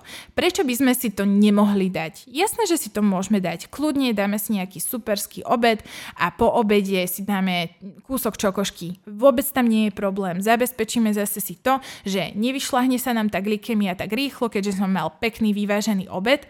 Ako aj babičky hovoria, alebo maminky, Sladkosti až po obede má to obrovský význam. Hej? Po obede si dáme trošku sladkého. To neznamená, že si dáme polovicu milky, ale zase máme také tie kognitívno-behaviorálne terapie. Pozrieme sa na túto čokoládu, ako vyzerá, ako vonia, ako chutí. Takýmto štýlom si ju dáme, trošičku vyskúšame, je perfektná, super, vychutnáme si ju, sústredíme sa na ňu a sme spokojní. Super by bolo, keby sme si preferovali aj kvalitné zdroje, hej, lebo my nie sme Vieme si vyberať, samozrejme nebudeme tu nejakú finančnú záležitosť komentovať, ale vyberať si kvalitnú čokoládu, to by bolo úplne najlepšie, ale určite sa nepozerajme na to, že niečo nemôžem, niečo je zakázané, niečo určite, že no-go. Všetko môžeme, ale záleží od množstva. Dobre, toto je veľmi dôležité si tam tak uvedomiť. Čo sa týka makroživín, my vieme, že makroživiny sú pre nás zdrojmi energie. Bielkoviny na 1 gram majú 4 kilokalórie, Sacharidy majú tiež 4 kilokalórie, tuky majú taktiež 4 kilokalórie. My vieme ale, že mnohé potraviny sú zdrojmi aj jedného, aj druhého a aj obidvoch. Napríklad mm, také strukoviny. Strukoviny sú super zdrojom aj sacharidov a aj bielkovín. Potom máme také vajíčko alebo lososa alebo sír, ktorý je zdrojom aj bielkoviny a aj tuku. Potom máme čisté zdroje, napríklad tuku, čo sú oleje, čisté zdroje napríklad bielkovín, čo môžu byť krevety, nejaká takéto chudšia rybka alebo chudšie meso a zdroje sacharidov, to máme teda naše obilniny, ovocie, zelenina. Tiež záleží od zdroju, od, od konkrétneho ovocia a zeleniny, čiže takýmto štýlom si zabezpečíme všetky tieto makroživiny. To už je tiež od vás, aby ste vedeli, že konkrétne ktoré, že ako to tam je, že keď si to tam nahádžem do tých kalorických tabuliek, že čo mi to tam spraví. Nemusíte na tom lipnúť, ale je to super vedieť napríklad, že uh, tie pomery živín, že napríklad vajíčko z tých nejakých 30-35% tvorí práve bielkovina, alebo napríklad, že tie krevety, alebo že napríklad, že to arašidové maslo má nejakých 15% bielkovín. Čiže toto je súčasť nutričnej gramotnosti, ktorú si my musíme cibriť a musíme sa to naučiť. Pretože mm, ono, aj tie orechy sú veľmi zdravé, orechy sú veľmi bohaté aj na omega-3, omega-6 masné kyseliny, majú vysokú uh, nutričnú denzitu. To znamená, že majú veľmi veľa nutričných pre nás benefitov, veľa minerálnych látok, ale oni majú aj vysokú energetickú denzitu a preto keď si dáme jednu malú hrst, tak tam máme len nejakých 100 kilokalórií. Ale potom si dáme veľkú hrst a tá už má okolo nejakých 300-350 kilokalórií. A teraz keď do toho pridáme setup, sme večer doma, Netflix and chill, zoberieme, vyťahneme si oriešky, pozeráme, sme stimulovaní e, tým, čo pozeráme, Stranger Things, whatever, a zobkáme si, hej. A za chvíľku si uvedomíte, že Ježiš Maria, že však ty si mi z toho zobrala, že teraz som tu mala plnú hrst. Ani si neuvedomíte a zobkaním si, si zjete fakt obrovské množstvo kalórií a tým pádom aj toho tuku. Ešte keď tam na večer máte aj nejaké prážené a solené arašidy, ráno sa zobudíte a budete pekne zaliatí vodou. Čiže určite na to dávajte pozor, keď niečo jeme. Jedenie a Kultúra stravovania, nie len stolovania, ale stravovania je o tom, že my keď jeme, my sa sústredíme na to jedlo. Je to súčasť toho, ako my by sme naozaj mali proste reagovať a, a tolerovať to a rešpektovať celý ten, ten postup toho jedenia. Lebo to jedenie, prehltanie, prechod cez pažerák, vstup do žalúdka, prechod cez pilorický zvierač, vstup do tenkého čreva, vstrebávanie, na toto sa tiež musíme ukludniť. S týmto by som vám chcela povedať, že naozaj si dávajme prosím pozor na to, keď ideme jesť, aby sme mali zabezpečené vhodné podmienky okolo nás. Aby nám kolega nehovoril to, čo som zle urobil, čo by sme mali urobiť, čo hento, čo toto. Keď pociťujete, že ste v strese, fakt je vhodné zobrať si to jedlo a ísť niekam sám. Kľudne aj von, sadnúť si na lavičku, pekne v kľude prežúvať, zjesť to. Jedzte, žujte poriadne, a ešte pred tým samotným jedením si dajte aspoň 5 hlbokých nádychov. Častokrát sa stáva, že človek ide vystresovaný jesť. Vystresovaný človek, ktorý naozaj je taký skormutený, taký, že proste je pripravený na akciu, má veľmi zapojený autonómny nervový systém sympatikus. Sympatikus je presne ten, že proste som v strehu, čokoľvek sa deje, I'm in ale my potrebujeme mať práve autonómny nervový systém parasympatikus, ktorý je ukludnený a to je to rest and digest. Vtedy sa nám rozšíria cievy, prekrví sa nám tráviace ústrojenstvo, zlepší sa nám vylúčovanie tráviacich štiav, žlče, všetko je v poriadku, naše telo sa sústredí na trávenie. My pokiaľ máme sympatikus, ktorý je ten, že máme stiahnuté cievy, rozšírené zreničky, proste pozrieme, čo, kde, čo sa deje, sme predovšetkým um, uh, máme uh, no, krvou zabezpečený prekrvený, prepačte, teraz som sa absolútne stratila, že máme prekrvené predovšetkým svaly, končatiny na to, aby sme boli pripravení na akciu, tak tento stav absolútne nie je vhodný na trávenie a preto, keď sme vystresovaní a to už úplne stačí, že nejako podvedome alebo niečo riešime, tak nás môže preháňať, tým pádom sa nám nebude absorbovať toľko tých živín a tým pádom môžeme naozaj mať porušenú tú rovnováhu v našom tele. Najhoršie je, keď sa toto deje úplne že stále. Takže na toto si tiež dávať pozor. Toto je súčasť toho vedomého jedenia. Dbať na to. S tými tukmi je ešte taká vec, že ja mám taký úplne najjednoduchší, najjednoduchšie odporúčanie na to, na, čo, na čom variť. čo dávať do studenej kuchyne. Do studenej kuchyne z pravidla pridávam o, ja predovšetkým zastudená listovaný extra virgin olive oil, čiže o, extra panenský oliváč, ktorý je naozaj tej top najlepšej kvality oliváč, stále sa nám ukazuje ako veľmi, veľmi vhodný z pohľadu zdravia. Tiež aj lanový olej môže byť super, môžete tam aj nejaký dýňový, čiže tekvicový olej, avokádový. Na varenie, čiže na vysokú teplotu, nie sú vhodné za studené lisované oleje. Nebudeme sa tu rozprávať, pri aké teplote. Áno, super kvalitný olivač tam môže byť vhodný, je tam na ľahké opraženie cibulky je úplne OK, ale ja som zástancom toho, že ako náhle ideme niečo variť, ja pridávam bravčovú masť Zase tá bravčová masť nie je nejakým štýlom veľmi technologicky spracovaná ako rafinované oleje, ale tá bravčová masť naozaj je veľmi stabilná pri vysokých teplotách. Nedochádza tam tak rýchlo k tej oxidácii masných kyselín, je stabilná skrz tie nasytené masné kyseliny. Z pohľadu zdravia tie nasýtené masné kyseliny nie je vhodné jesť vo veľkom množstve. To vieme. To samozrejme na to si dávame pozor. Aj ten kokosáč má veľa nasýtených masných kyselín, čiže kokosáč môže byť tiež fajn napríklad na palacinky. Ale určite si ho nebudeme dávať do kávy, nebudeme si ho dávať len tak na lyžičku, že až ak veď mi chutí. Nie. Toto využívame obmedzené množstvo na tepelnú úpravu tým pádom tiež si dávame pozor aj na použitie toho oleja. Tradičná slovenská kuchyňa využíva strašne veľa tuku. Tuk je nositeľ chutí, jasné. Určite, ale dávať na to pozor, naši predkovia pardon, naši predkovia využívali veľmi veľa oleja, ale oni to mali kde spáliť. Oni jednoducho, to gro tých aktivít, ktoré mali, boli e, náročné fyzicky. My gro aktivít, ktoré máme, sú psychicky, mentálne náročné. Na to potrebujeme niečo iné ako ten tuk v takomto veľkom množstve. Mimochodom na to aj to magnesko potrebujeme. No, takže na bravčovej masti varíme o, slané pokrmy, môžeme na tom kokosáči si dať nejaké palacinky, zase obmedzené množstvo. Do studenej kuchyne si môžeme dávať takéto zastudené lisované oleje. Pokiaľ chceme masielko, tak to maslo si dávame do rôznych prívarkov alebo do polievky. Už keď sú chladnúce, tam vmiešame maslo.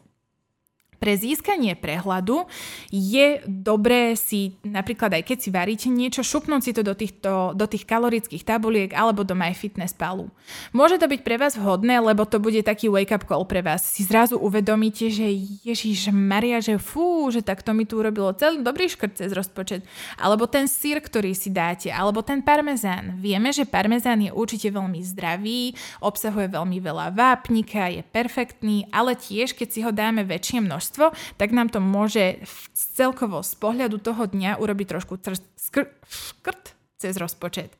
Tiež, keď sa pozrieme na denzitu mm, takého toho vyváženého jedla, ktoré má predovšetkým, že sú tam nejaké zeleniny, šaláty, keď si spočítame, že tých 1000 kilokalórií, že aký je to obrovský objem, že pane Bože, že však to mi jak naplní ten žalúdok. Áno, je veľmi dôležité naplniť si aj mechanicky ten žalúdok, ale je veľmi dôležité naplniť si ho aj práve tými živinami, ako bielkoviny, ktoré majú veľmi vysoký sítiaci efekt, majú aj veľmi vysoký termický efekt. Čiže naše telo využije veľmi veľa energie na to, aby strávilo a vstrebávalo tie bielkoviny. Pokiaľ si to porovnáme s 1000 kilokalóriami čokoládou, keksíkov, zmrzliny, tak vidíme, že naozaj ten objem tej potravy je extrémne malinký. Že to keby sme zjedli, tak za pol hodinku už budeme zase pozrieť, čo by sme si zase viacej dali. A pointa je práve v tej kombinácii, čiže nakombinovať si to aj tak, aby sme tam mali ten mechanický objem, a aby sme tam mali aj kľudne aj niečo na dušu, čiže môžeme si tam dať aj kúsok z nejakého keksíka, zmrzlinu, nejaký sorbet dobrý. Vôbec toto nemusí byť u vás zaškatulkované, že je to niečo zlé.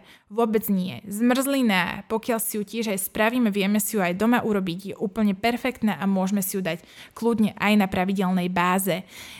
Zase pozor na to, ako to hovoríme ľuďom, pretože nie je zmrzlina ako zmrzlina. Tiež nie určite vo večerných hodinách, nie nadmerné množstvo, nie ako substitúcia za jedlo. Myslím si, že toto som vám už dostatočne vysvetlila. Zdroje mikronutrientov sú v čo najpestrejšej zeleniny a ovoci, preto keď hľadáme farby na tanieri a nájdeme aspoň 4 rôzne, tak nájdeme tam naozaj aj tieto vitamíny, minerálne látky, ktoré sú nevyhnutné pre funkciu nášho tela. Tiež o A, D, E a K sme sa porozprávali, čiže Kčko, tam máme nejaké leafy greens, čiže nejaké listové zeleninky, tam máme Ečko, máme tiež v avokáde napríklad, v olejoch, v orieškoch, Dčko tam tiež máme napríklad aj v orgánovom mese, v, vo vajciach, Ačko, tekvica, mrkva tiež napríklad e, tam ako prekurzory.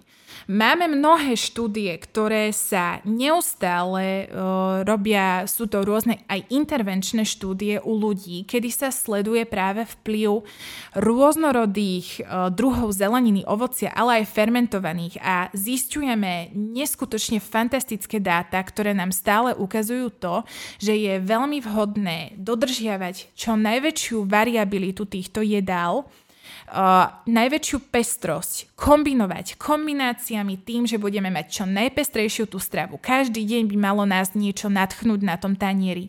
Každý deň by sme tam mohli aj niečo iné nájsť, či už je to špargla, či už teraz uh, rastie toto, hento, tamto, proste vyberať si to, kombinovať si to. A teda aj fermentovať. Aj napríklad tie koreniny ako kurkuma môžeme používať. Samozrejme dávame pozor na to. Kurkumu kombinujeme s čiernym korením, aby sa nám zvýšila práve tá biodostupnosť, ale nedávame si viacej ako štipku, zoberieme medzi prsty, okoreníme, hotovo. Nedávame si toho príliš veľa, lebo vieme, pokiaľ to budeme preháňať aj s koreninami, ale aj s vitamínmi, tak oni namiesto toho, že majú že antioxidačný vplyv, čiže proti e, tým voľným radikálom, čiže oni nás dávajú do rovnováhy, oni môžu mať práve prooxidačný vplyv, ktorý je práve proti tomu, čiže podporujú ten, ten zápal a podporujú toto všetko. Čiže všetkého veľa škodí aj z pohľadu vitamínov, aj z pohľadu o, takéto konzumácie možno niektorých tých o, korenín. Takže vieme, že celkovo tá strava máva a má rôzne vplyvy na hormóny sítosti a hladu. My vieme, že pokiaľ budeme kombinovať iba čisto sacharidy z pohľadu, že ovocie so zeleninou, za chvíľku budeme hladní. Práve preto najvyšší sítiaci efekt máme bielkoviny, tuky, kombinovať to jednoducho. Termický efekt je najvyšší u bielkovín, ten je až nejakých 20%, čiže aj z pohľadu redukcie hmotnosti áno, je tam vhodné mať dostatok tých bielkovín. Pozor, ale nepreháňame to dobre. Musíme si byť tiež istí toho, že nemáme problémy s obličkami, že vylúčime túto možnosť, áno, v tom prípade je všetko v poriadku, môžeme ísť kľudne aj na nejakých 1 až 1,4 g na kilogram telesnej hmotnosti, čo sa týka bielkovín, ale podľa vašej fyzickej aktivity aktivity. Pokiaľ nie ste fyzicky aktívni, necvičíte, je to absolútne kontraproduktívne. Čiže tam si dávať na toto pozor a rozmýšľať nad tým. Poďme sa rozprávať o tom, že z čoho je zložený náš energetický výdaj.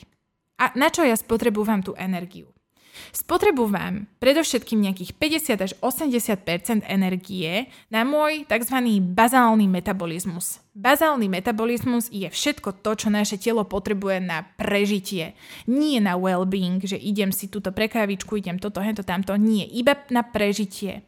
Tento bazálny metabolizmus by sa meral úplne, že empiricky v kalorimetrických takých komorách, ale my si ho vieme vypočítať aj na základe rovníc, napríklad Harris, Bened- napríklad Harris Benediktová rovnica. Môžete si to nájsť na internete, vypočítate si to, alebo InBody prístrojom meranie telesnej kompozície pozície, kedy sa naozaj zmeria to, že koľko máte bielkovín, koľko máte, teda koľko máte svaloviny, koľko máte tuku a podľa toho sa preráta na základe mnohých takých algoritmov, že aký máte energetický výdaj. Je to iba predikcia.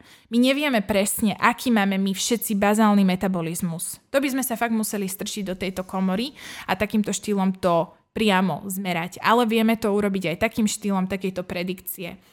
Ten bazálny metabolizmus je to tlkot srdca, základná mozgová činnosť, tonus svalov, trávenie základné, tep srdca, to som už asi hovorila. Takže toto všetko iba na základné prežitie, úplne že základné funkcie nášho organizmu, toto je bazál.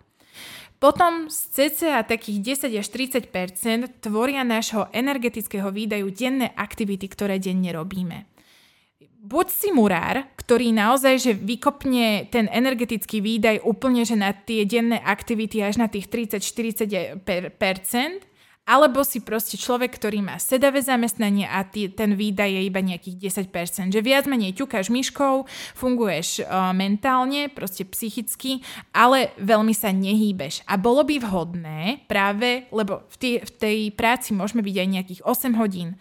Za tých 8 hodín, pokiaľ máš sedavé zamestnanie, je nevyhnutné urobiť si prestávky a pravidelne si robiť prestávky už len pre dobro vášho, vášho, vášho uh, chrbatu a celkovo nášho našej fyziológie, ponaťahovať sa, zacvičiť si, prekrviť sa. My ako sedíme, tak my sme absolútne že, tak prekrvení, že áno, aby bolo všetko v poriadku, aby všetko fungovalo, ale určite sa postaví, trošičku sa popreťahovať a, a dobre bude lepšie oveľa. No.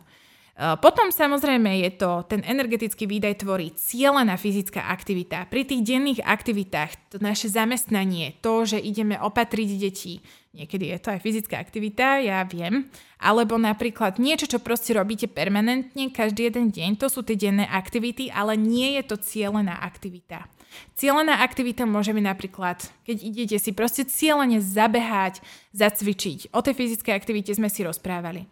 To môže byť od nejakých 50, od 5 do 30% Dvojfázové tréningy u športovcov, hokejistov, atletov sú niečo úplne iné. Oni majú tú cieľenú fyzickú aktivitu, ktorá častokrát prekopne aj bazál Dobre, čiže oni tam strašne veľa spália, ale rozprávame sa o všeobecnej populácii, u ktorej to býva okolo tých 5 až 30% podľa toho, ako ste namotivovaní, ako máte ten tréningový režim. A potom, čo je tým posledným energetickým výdajom?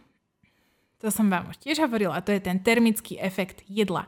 Čiže to je nejakých 5-10%, čiže to je tá energia, ktorú naše telo spotrebuje na to, aby dokázalo stráviť tie živiny a dokázalo ich vstrebať. Čiže to je ten celý proces trávenia. Vieme si tento denný energetický výdaj ukázať aj na takom grafe, uh, ten si môžete pozrieť na YouTube, ale my teda uh, chceme si reálne vypočítať tento môj energetický výdaj. Lebo chceme buď znížiť si, si našu telesnú hmotnosť, tým pádom zvolíme adekvátny kalorický deficit. Čiže ideme do deficitu, čiže príjmeme menej energie, ako reálne jej spálime. Keď si chceme zvýšiť telesnú hmotnosť, tak príjmeme viacej energie, ako jej reálne chceme ju spáliť, alebo chceme si proste udržiavať tú telesnú hmotnosť, čiže chceme si prijať toľko energie, koľko reálne využijeme. Hovorím stále, je to aj o tom, vy musíte sledovať, ako vaše telo na to zareaguje, pretože nie vždy sa presne trafíme do toho množstva kalórií. Čiže to je, že udržiavanie hmotnosti, negatívna energetická bilancia, keď chceme znížiť hmotnosť, pozitívna energetická bilancia, keď chceme mierne napríklad o, zvýšiť. O, dokážeme si toto vypočítať takým štýlom, že koeficient fyzickej aktivity ideme od piky. Vypoč- vypočítame si bazálny metabolizmus uh, napríklad tou Harris Benediktovou rovnicou. Tento bazálny metabolizmus môže to byť 1500 pre vás, 1600, tam budú sa pýtať na vašu výšku, hmotnosť, vek a podobne. A toto si vynásobíte koeficientom. Pokiaľ máte viac menej sedavú prácu, vynásobíte to krát 1,2. Ľahko aktívna krát 1,3, 1,4. Veľmi aktívna krát 1,5 Uh, taká, že fakt, že veľmi aktívna, že 1,7, extra aktívna 1,9. Toto sú také predikcie a tým pádom dostaneme množstvo energie, pri ktorej by sme udržiavali telesnú hmotnosť. Čiže prakticky, ja som si zadala do kalkulačky, mám 72 kg, 172 cm, 26 rokov, čiže nejakých 1500 kilokalórií. Ja si to vynásobím krát 1,4, pretože mám vrtulu v zadku, čiže okolo 2150 kilokalórií. Buď si chcem znižovať moju hmotnosť, zvolím kalorický deficit. Na toto si dávajte pozor, keď idete zvoliť kalorický deficit, moje odporúčanie pre vás je 10 až 15% maximálne dole z toho denného príjmu, na to, aby sme boli v tom kalorickom deficite a strácali okolo 1 až 3 z telesnej hmotnosti týždenne.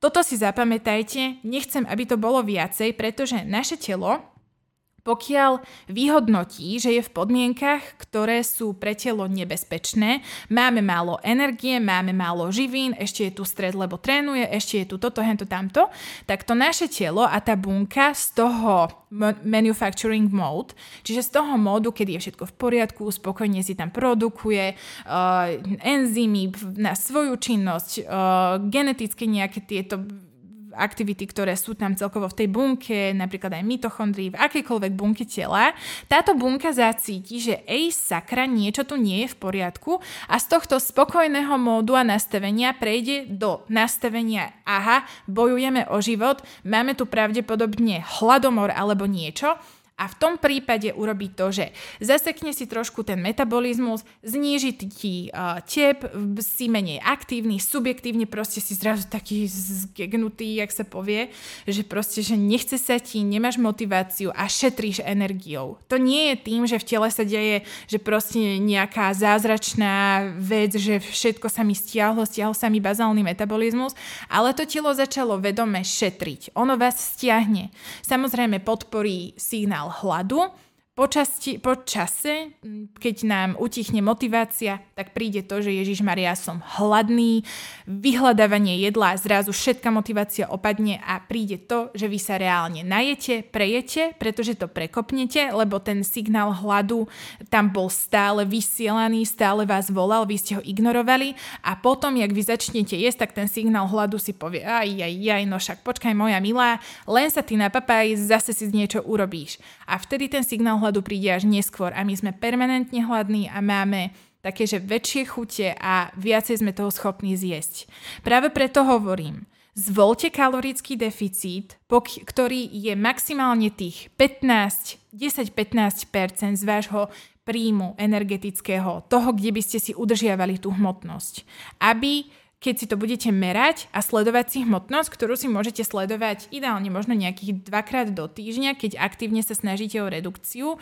Čiže ráno, po hygiene, vyzlečený, na váhu si šupneme v pondelok a v nedelu a sledujeme, že ako sa mi stráca hmotnosť. Ideálne 1 až 3% z telesnej hmotnosti, pokiaľ sa redukujú týždenne, je všetko v poriadku a pre naše telo to nie je stresové. Samozrejme, tento progres sa nehodnotí iba z telesnej hmotnosti. Môžete si brať aj rozmery telesné, ako napríklad ruky, obvod ruky, obvod pásu, obvod bokov, obvod stehien, lítka. Tam si dávame pozor na to, že pokiaľ cvičíme, tak tie obvody sa nám hýbať nemusia. Potom máme tiež ešte takú metódu kaliperometriu, tzv. kde sa meria hrúbka kožnej riasy a tam sa meria práve ten o, podkožný tuk. Ale to si samozrejme nemusíte robiť, to len ja mojich klientov takto trízním.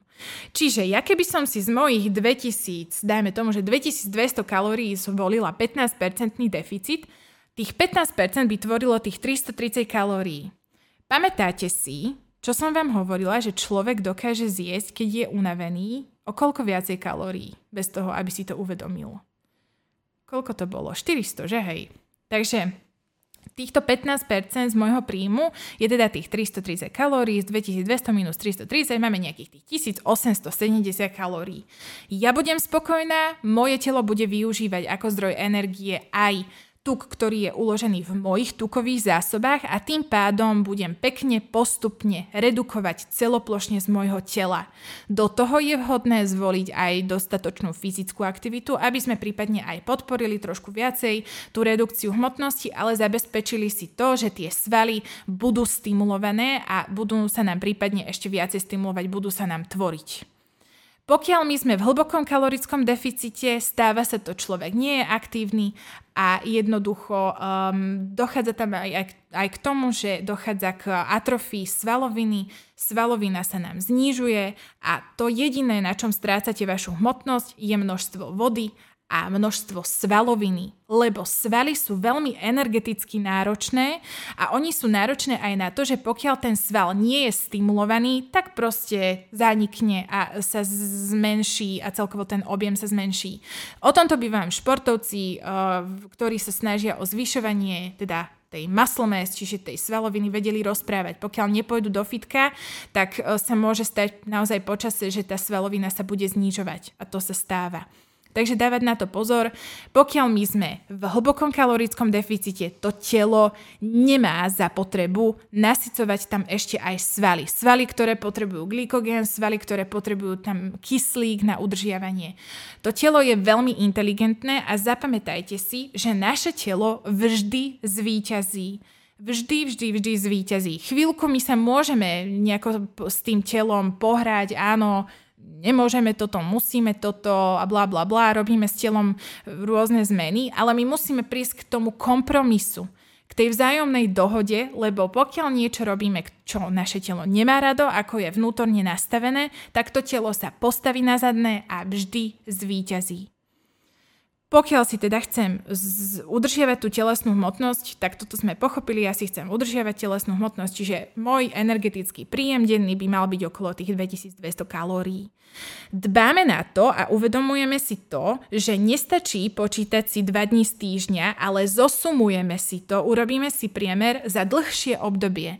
Nemôžeme očakávať znižovanie, redukciu telesnej hmotnosti iba z toho, že týždeň som v kalorickom deficite a prípadne potom ďalší týždeň som bol niekde na dovolenke, dojedal som niečo, tam mohol byť ten energetický nadbytok a toto môže byť dôvodom, prečo mne sa nestráca tá telesná hmotnosť. Tam je strašne veľa premenných. Môže tam byť premenná znamená aj v rôznych poškodeniach a im, zdravotných indikáciách vylúčiť, že moje naberanie hmotnosti nie je charakteru um, hormonálneho. Vylúčiť, že to nie je vplyv nejakého medikamentu, ktorý mám. Či už sú to možno nejaké psychofarmaka alebo niečo. Lieky, či už na depresiu a takto. Aj o tomto sa treba rozprávať nahlas. Hej. Keď máme niekto úzkosť, berieme tam lieky, tak aj samozrejme vylúčiť, že to je týmto spôsobené. Čiže povedali sme si o energetickom príjme. Keď si chcem znížiť tú telesnú hmotnosť, zahrám sa teda na Niku, ktorá si chce znížiť hmotnosť. O, upozorňujem, ja fakt chcem si udržiavať, ja som spokojná. Chcela by som ísť teda do tej, do, toho, do tej redukcie, tak si poviem 1870 kalórií. Toto je celkovo len energia ja chcem na základe rozloženia tých živín si povedať a naplánovať, koľko z toho majú tvoriť bielkoviny, koľko majú tvoriť tuky a sacharidy. Ja si to robievam, mm, každý si to robí úplne inak, dobre? Všeobecne ja to niekedy zvolím tak, že tie sacharidy okolo tých 50%, bielkoviny okolo tých 20%, tuky okolo tých 30%. Dievčatá, dávajte pozor a aj muži samozrejme, uh, cholesterol je prekurzor pre steroidné hormóny, estrogen, progesterón, testosterón a aj u mužov. Nebuďte určite na nízko tukových dietách, dávajte si na to pozor, majte tam dostatok tých tukov, pretože to telo môže zareagovať jednak na nedostatok energie, na nedostatok tukov tukov tým, že uh, u žien uh, príde k um, čiastočnej teda amenoreji alebo po 6 mesiacov, uh, po 6 mesiacoch k amenoreji, čiže vynechávanie menštruačného cyklu, absencia ovulácie a vtedy žena vypne ten, o, tú schopnosť reprodukcie, pretože to telo vyhodnotí, že sú tu podmienky ohrozenia života a ja nedokážem zabezpečiť si ideálny život pre seba a tým pádom už určite nie pre, pre plod, ktorý má vo mne rásť. Dobre? Čiže určite si dávať pozor, mať dostatok tých tukov, keď aj tak na čísla iné, tak okolo tých 0,8 1 gram na kilogram telesnej hmotnosti. Nerozprávame sa teraz o morbidne obezných pacientoch, tam je ten, ten prístup, tá intervencia trošku iná, dobre? Len aby ste mali tú informáciu. No, z tohoto, čo som vám tuto vysvetlila, tak si vypočítame z tých 1870 kalórií, že budem mať okolo tých 80-90 gramov, um, okolo tých 90 gramov bielkovín. Vždy si to prispôsobujem aj podľa toho, že áno, mám obdobie, kedy chcem nabrať, chcem, mám obdobie, kedy toto, hento, tamto. Je to úplne v poriadku. Vždy ale robíme v súlade s tým, aby to naše telo nevyhodnotilo ako nejaký stresový podnet. Čiže ja mám tých bielkovín tých 90 gramov, tukov mám 60-70 gramov a sacharidov mám okolo tých 215 gramov. Tým pádom si to potom môžem natrekovať, nahádzať do tých kalorických tabuliek a rozdeliť si to podľa jednotlivých jedál dňa. Mám raňajky, mám obed, mám desiatu a mám tam uh, ranejky, obed, večeru a môžem tam mať desiatu, môžem tam mať olovrán. Čiže je už len na vás, ako si to nastavíte, či máte 5 jedál denne, 3 jedlá denne. Čiže toto určite je už na vás. Preto Môžete si toto trekovať, ako som spomínala v týchto uh, aplikáciách, ale majte v hlave to, že je to dobrý sluha, ale zlý pán. A toto je ďalšia taká, taký, um, taká štádi, také štádium, naberania tých, tej nutričnej gramotnosti a my sa chceme dostať do toho štádia, kedy my si to vieme aspoň prediktívne vypočítať, aká je tá nálož v tom jedle, bez toho, aby som si to hádzal do kalorických tabuliek a zapisoval.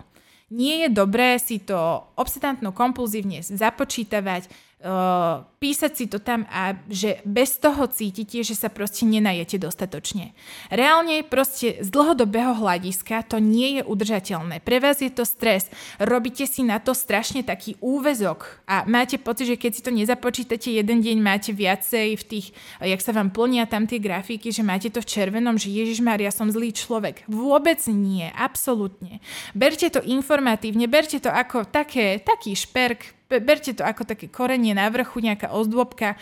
Chceme sa týmto naučiť niečo, čo budeme dlhodobo používať. A verte tomu, že naše telo naozaj nepotrebuje detailné dodržiavanie uh, zelených koliečok v kalorických tabulkách. Tak. Čiže dbať na to, že progres nie je merateľný iba zaznamenávaním si zníženia hmotnosti, zníženia obvodov, ale napríklad aj tým, že sa mi ovplyvnil napríklad že kvalita spánku, stres, redukcia stresu a podobne. Čo sa týka cirkadianného rytmu a ešte keď sme si rozprávali o tých jedlách, je vhodné pred spaním aspoň nejaké 3 hodinky tam nejesť. Celkovo proste fastovať, nejesť tam. Ráno môžete začínať, ja odporúčam tak možno 3 čtvrte hodinku, hodinku po zobudení, keď máte chuť, už hej, trošičku sa tam rozhýbeme, dáme si raňajočky, dáme si obed. Raňajky, obed by mali byť najväčšie, večera už by mala byť, tak čo sa týka objemu toho jedla, by mala byť relatívne malá. Môže byť v kombinácii aj tuky, bielkoviny, sacharidy, všetko v kombinácii. Dbať na to, aby tam nebolo veľa tých jednoduchých sacharidov, ale kľudne v tej, v tej kompozícii môžete mať teda aj bielkoviny, ktoré obsahujú aj tryptofán, ktoré obsahujú tyrozín, čiže prekurzor pre dopamín, prekurzor pre serotonín. Čiže tam je to super uh, mať takúto pestrosť. O chrononutrícii sa určite ešte porozprávame, určite vás tým budem otravovať.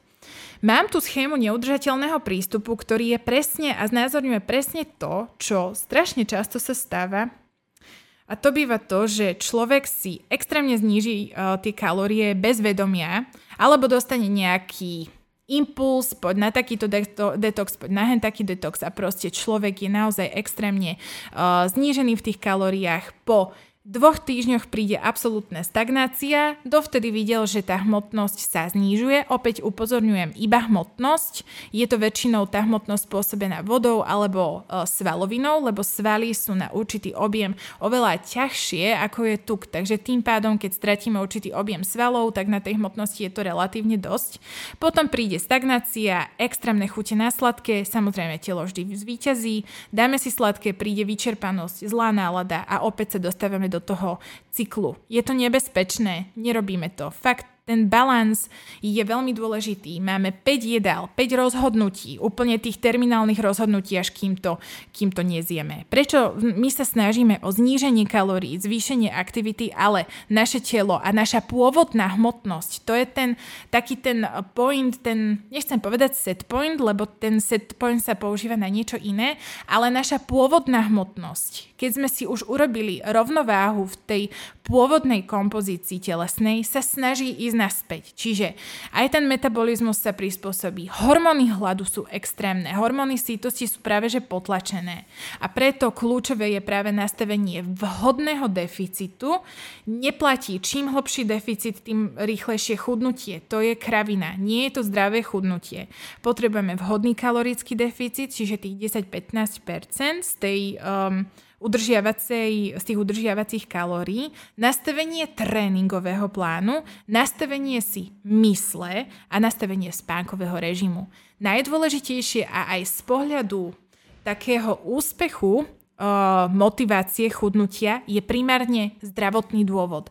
Prioritizujte vaše zdravie, vykašlite sa na to, že áno, plavky, hento, toto. Budujte si radšej self-acceptance. Akceptujte sa, milujte sa za to, aké ste proste úžasné bytosti, čo ste dokázali, aké máte talenty, čo dokážete, v čom ste šikovní a nehodnoťte svoju hodnotu podľa toho, koľko máte faldíkov, koľko, ako máte široké stehná. Všetci máme nádherné, úžasné tela, ktoré reagujú priamo na to, ako my sa o naše tela staráme. To je úplný obraz, to je zrkadlo nás. Naše telo, ako vyzerá, je naše zrkadlo. Starajme sa o našu psychiku, starajme sa o náš spánok. Je to naozaj veľmi dôležité a skôr ako zmestiť sa do letného oblečenia, sa starajte o to, ako sa naučiť milovať sa, akceptovať sa a potom tým pádom to ovplyvňuje aj to, že ako sa napríklad rozhodne, rozhodnete, aké jedlo si dáte. Naozaj je, je veľmi primitívna myšlienka tá, chcem schudnúť do tých plavok. Hej, toto je teraz hot tým, zase leto, plavky. Je to úplne primitívne a my sme mnohobunkovce, my máme tak úžasný proste systém celkovo, naše telo je tak komplikované, prečo by sme sa my mali mm, len tak akože uskromniť s takýmito myšlienkami a s takýmito túžbami. Vôbec. Chcite viac. Tak.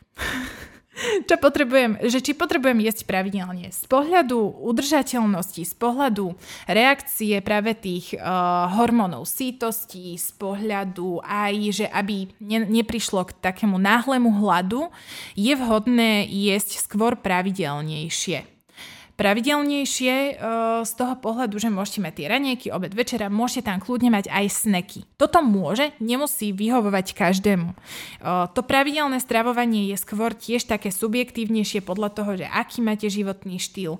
Uh, vieme to tam nejako prispôsobiť. To neznamená, že budeme jesť jednoducho, odkedy otvorím oči, až kým proste zatvorím oči. Vysvetlili sme si, že v tej druhej polovici dňa si tam skôr dávame ľahšie, menšie jedlá ale um, napríklad pointa intermittent fasting, prerušované hľadovanie, je relatívne OK. 16 hodín nejem, 8 hodín mám okno, kedy jem. Ja som ale zastanca toho, aby to okno začínalo okolo nejakej 9., 10., možno 11.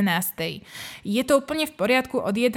do nejakej 7. večer, úplne OK. Dobre? Čiže takýto intermittent fasting je fajn, ale o to viacej a v tom konečnom dôsledku aj tak najviac záleží na tom, čo do tých úst dáte, ako vyzerá tá vaša strava, pretože to priamo ovplyvňuje tú komunikáciu tráviacej sústavy a nášho mozgu.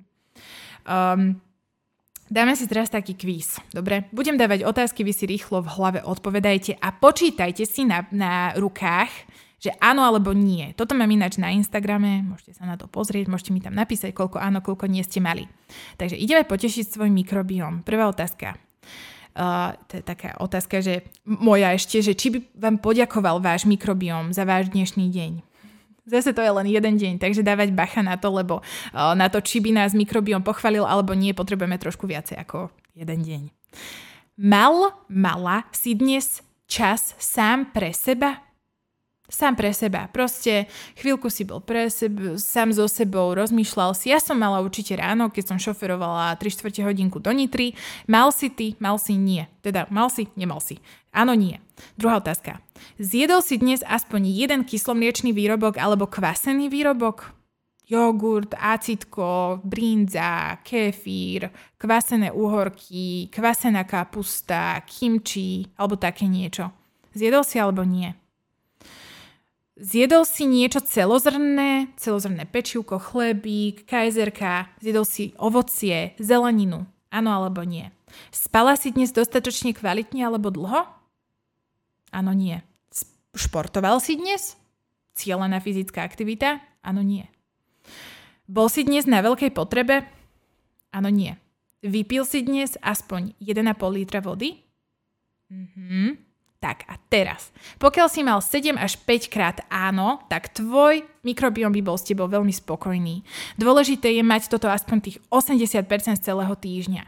Pokiaľ bolo 4-3 rozhodnutia pre nie, uh, pardon, 4-3 áno, tak by ťa veľmi akože nepotešilo by to tvoj mikrobióm, ale bude sa snažiť to prekusnúť, pretože naše telo neustále kompenzuje všetky naše dietné chyby, chyby v rozhodnutiach, chyby vo všetkom. Naše telo stále fičí na ekvilibriu, fičí na hor- homeostáze, čiže takej tej rovnováhe, ale nebolo by s tebou spokojné určite. A keď si mal áno iba dvakrát alebo žiadne, tak najradšej by ťa tvoj mikrobióm trošičku trošičku posunul k lepšiemu rozhodnutiu alebo tzv. kopol ťa do zadku. Takže tento uh, kvíz určite nie je určený pre osoby, ktoré majú ak- akékoľvek zdravotné obmedzenia, či už je to histaminka, akutnejšia nejaká, uh, alebo je to proste nejaké akékoľvek obmedzenia. Dobre, skôr je to taká sranda, rozmýšľame nad tým, ako čo optimalizovať. Preto skúšajte denne aspoň nejaké 2 deci kefírového mlieka, ke, alebo kefíru môžete. Kefír, kefírové mlieko. Kefírové mlieko má trošičku menej mikroorganizmov, preto uh, aj pokiaľ nie ste naučení na acidka, jogurty, tak je vhodné začať s kefírovým mliekom. Nie s acidkom, ale s kefírovým mliekom. Môžete denne aspoň jedno balenie z kýru, nejakého gazdovského jogurtu a skúste nahradiť nejaké smotanové jogurty za skôr, že grécké jogurty môžete aj odtučiť tučnené kľudne a ochuťte si to domácim nejakým lekvárom, džemom. Tie domáce um, teda takto, tie odtučnené výrobky a odtučňovanie výrobkov mliečných je, je absolútne obyčajný, normálny technologický postup, akým uh, my dokážeme normovať obsah práve toho tuku. My si myslíme, že plnotučné mlieko neprešlo cez tento proces, ale ono prešlo, lebo my normujeme práve ten obsah toho tuku, ktorý tam je použitý a práve tým odtučňovaním zabezpečíme to, že je tam menej toho tuku a pre mnohých je to paradoxne, pre nás to paradoxne nie je, je tam trošku vyšší obsah bielkovín. Čiže vôbec sa toho nebojte, kombinujte to. Čo sa týka týchto kyslomliečných výrobkov, sú veľmi vhodné pre dodržiavanie pestrosti v našom črevnom mikrobiome. Aj u ľudí, ktorí majú nadhmotnosť, morbidnú, morbidnú obezitu a potom už mnohé aj také klinické komorbidity spojené s takýmto, s takýmto ochorením, lebo obezita je ochorenie. Býva tam často prítomná tzv. dysbióza a to je porušenie takej tej pestrosti v, našej, v našom mikrobiome. Preto dba dbajte na to, majte čo najpestrejšiu stravu, hýbte sa, spíte dobre a snažte sa a ovplyvňujte si aj nejakú takú tú svoju psychiku. Probiotické suplementy, pokiaľ nemáte zdravotné obmedzenia, nie sú potrebné, pretože probiotika, pokiaľ ich máme kvalitné, lebo probiotika si môžeme kúpiť aj spečené v blistri, ktoré naozaj nemajú pre nás vhodné žiadne funkcie a môže tam byť strašne veľa rôznych kmeňov, ktoré tiež vôbec spolu nevhodne, nevhodne interagujú. V tomto platí čím menej, tým lepšie. Máme tam probiotika s obsahom Bifidobacterium bifidum alebo Lactobacillum, Lactobacillus rhamnosus, čiže BB, uh, LGG a BB12, čiže BB12, čiže toto sú také uh, kmene, ktoré bývajú veľmi často používané v týchto probiotikách. Probiotika si kupujeme zásadne, môžeme, dobre, teraz to zásadne by som si vystrihla, ale neviem to vystrihnúť, čiže probiotika si ideálne to som povedala také slovo. Vieme si ich kúpiť v lekárni, nebudem menovať ktoré, lebo viem, že sú mnohé aj iné kvalitné probiotika, ale určite si nenechajte vymyť hlavu tým, že potrebujete probiotika, aj keď je všetko v poriadku. Pokiaľ máte nejaké nafúkovanie, traviace ťažkosti, prosím, Vždy riešime všetko s našim lekárom. Neideme hneď po 50-100 eurových uh, doplnkoch probiotických. Aj keď máme kvalitné probiotika, Zapamätajte si, že po dobu, kedy my suplementujeme probiotika, tak oni ovplyvňujú a vplývajú na kompozíciu o, toho mikrobiomu, ktorý my máme v našich črevách. Samozrejme, my keď to zjeme, tak trošičku je tam norma strát tým kyslým obsahom, kyslým pH v našom žalúdku, ale oni veľmi pozitívne ovplyvňujú kompozíciu v našich črevách. Čiže zlepšuje sa to tam trošičku. Čiže máme tam tie pozitívne, trošičku oni fungujú pre nás a znižujú koncentráciu tých negatívnejších, čiže sa tam robí taká rovnováha. My ale pokiaľ nezmeníme stravovacie návyky, tak tá pôvodná kompozícia sa nám hneď vráti. Nie je dobré suplementovať to dlhšie ako nejaké dva, možno mesiace, alebo po dobu, kedy konzumujeme alebo užívame antibiotika. Pozor, pokiaľ máme antibiotika, nedávame si probiotika hneď s antibiotikami, aby tam bola tá ochranná lehota, pretože antibiotika, tak ako tam je to úplne, že proti sebe to ide. Takže dávať si na to pozor a Čiže tým pádom, pokiaľ my nie sme ochotní zmeniť náš životný štýl, tak tá predošlá kompozícia, ktorá tam už bola dlhšie, to sú proste takí tí, tí osadníci, ktorí si tam chcú a vydobili si tam svoje miesto, postavili si tam to svoje, tak oni sa tam chcú naspäť vrátiť. My pokiaľ nezmeníme životný štýl, tak sa to vráti. Čiže tam je to úplne kontraproduktívne, pokiaľ aj sa snažíme uh, mať tie probiotika a pokiaľ proste nezmeníme ten životný štýl. Základy uvedomelého jedenia sme si vysvetlili, musíme sa teda predovšetkým pred jedením predýchať. Kultúra stravovania je naozaj veľmi dôležitá vec. Vnímať štruktúru jedla, sústrediť sa na to jedlo, urobiť si to jedlo príťažlivým. Dajte si to na ten tanier, nezobkajte všade, nestojte pri linke. Uh, urobte si to tak, že proste spravíte si kľud, spravíte si to na ten tanier a v kľude si to zjete. Varte s láskou a na jedlo si vyhraďte dostatok času. Čo sa týka aj tej fyzickej nejakého, nejakej našej kompozície, tak je vhodné samozrejme chodiť na pravidelné lekárske prehliadky, pretože ani pečen neboli, treba si to tam naozaj kontrolovať s tým našim všeobecným lekárom, chodiť na pravidelné nejaké takéto prehliadky telesné, krvné testy, prípadne aj nejaký krvný rozbor, čiže dbať na to, raz za čas si kľudne môžete iba tak očakovať, napríklad aj na tej, na tej imbady váhe, že aký máte pomer svaloviny, svalovina tuk. Raz za čas si môžete kľudne nahodiť do kalorických tabuliek, že aký, aký, máte cca energetický príjem, keď máte pocit, že ste trošičku schudli alebo pribrali, že kde je ten problém. A samozrejme budovať si tie zvyky, budovať si tú motiváciu. Čo pre teba nie je udržateľné, je absolútne zbytočné a je to iba stres pre nás. Vždy, keď idete urobiť nejaké rozhodnutie alebo niečo si zapojiť do vašej rutiny, rozmýšľajte nad tým, aké to má pozitíva a ako si to prispôsobiť tak, aby to pre vás bolo udržateľné. Je to nesmierne dôležité, pretože tým, že si preplníme hlavu, toto vyskúšame, hento vyskúšame, tamto vyskúšame, si urobíte už tak subjektívne bloky, že aha bože, veď toto som vyskúšal to nefungovalo. Fakt, chodte na to na 100%, rozhodnite sa správne, urobte si takéto rozhodnutia a snažte sa pri nich ostať čo najdlhšie. A hlavne, aby to nebolo niečo, čo je úplne mimo vašu rutinu, že máte tri deti a kúpite si permanentku do fitka s tým, že nemá vám kto strážiť deti. Čiže to je tiež kravina a zase je to len obrovský stres pre vás.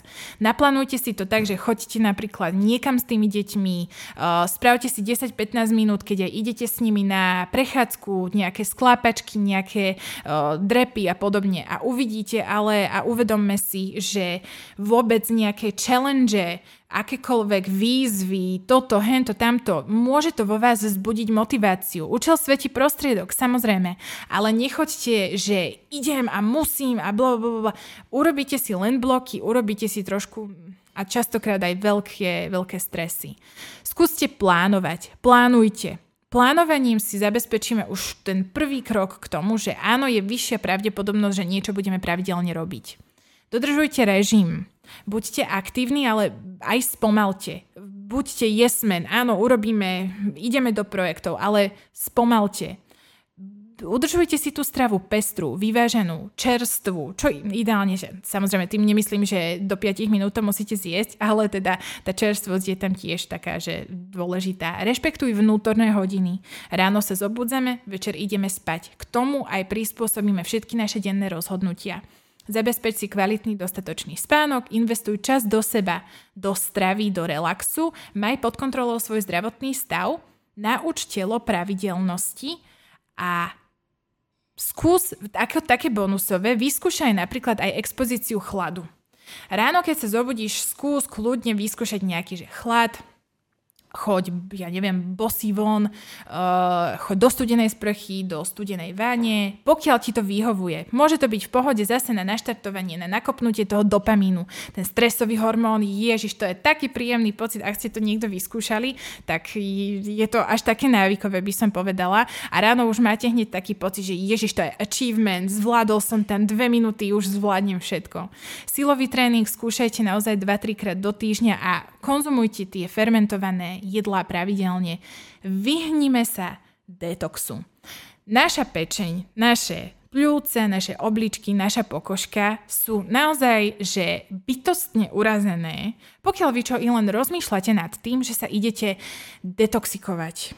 Detox, e, detoxikácia, napríklad ľudia, e, pacienti, ktorí sú po rôznych otravách intoxikáciou, alebo na dialýze a podobne. Toto sú naozaj život ohrozujúce stavy, ktoré si vyžadujú postupy medicínske, kedy sa tie toxíny dostávajú z tela preč z tela von.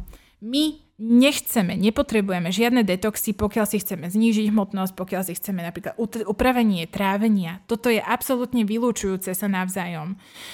vyčistiť si pleť, um, zásobiť sa vitamínmi. Toto sú detoxy, šťavy, uh, smutička a rôzne iné postupy, ktoré pre mňa sú absolútne nepochopiteľné, vôbec to nepotrebujeme. Je to práve, že veľká stres na náš organizmus. Um, veľký stres na náš organizmus. Vieme, že telo, pokiaľ je v strese, tak nefunguje v takomto príjemnom móde. Áno, starám sa o seba, všetko je v poriadku, ale práve áno, idem zabezpečiť to prežitie.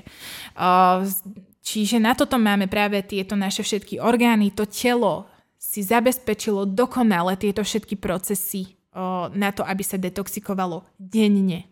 Denne každým jedným metabolickým pochodom vznikajú produkty, ktoré potenciálne môžu byť toxické a my na to máme mnohé systémy, ktoré zabezpečujú túto detoxikáciu.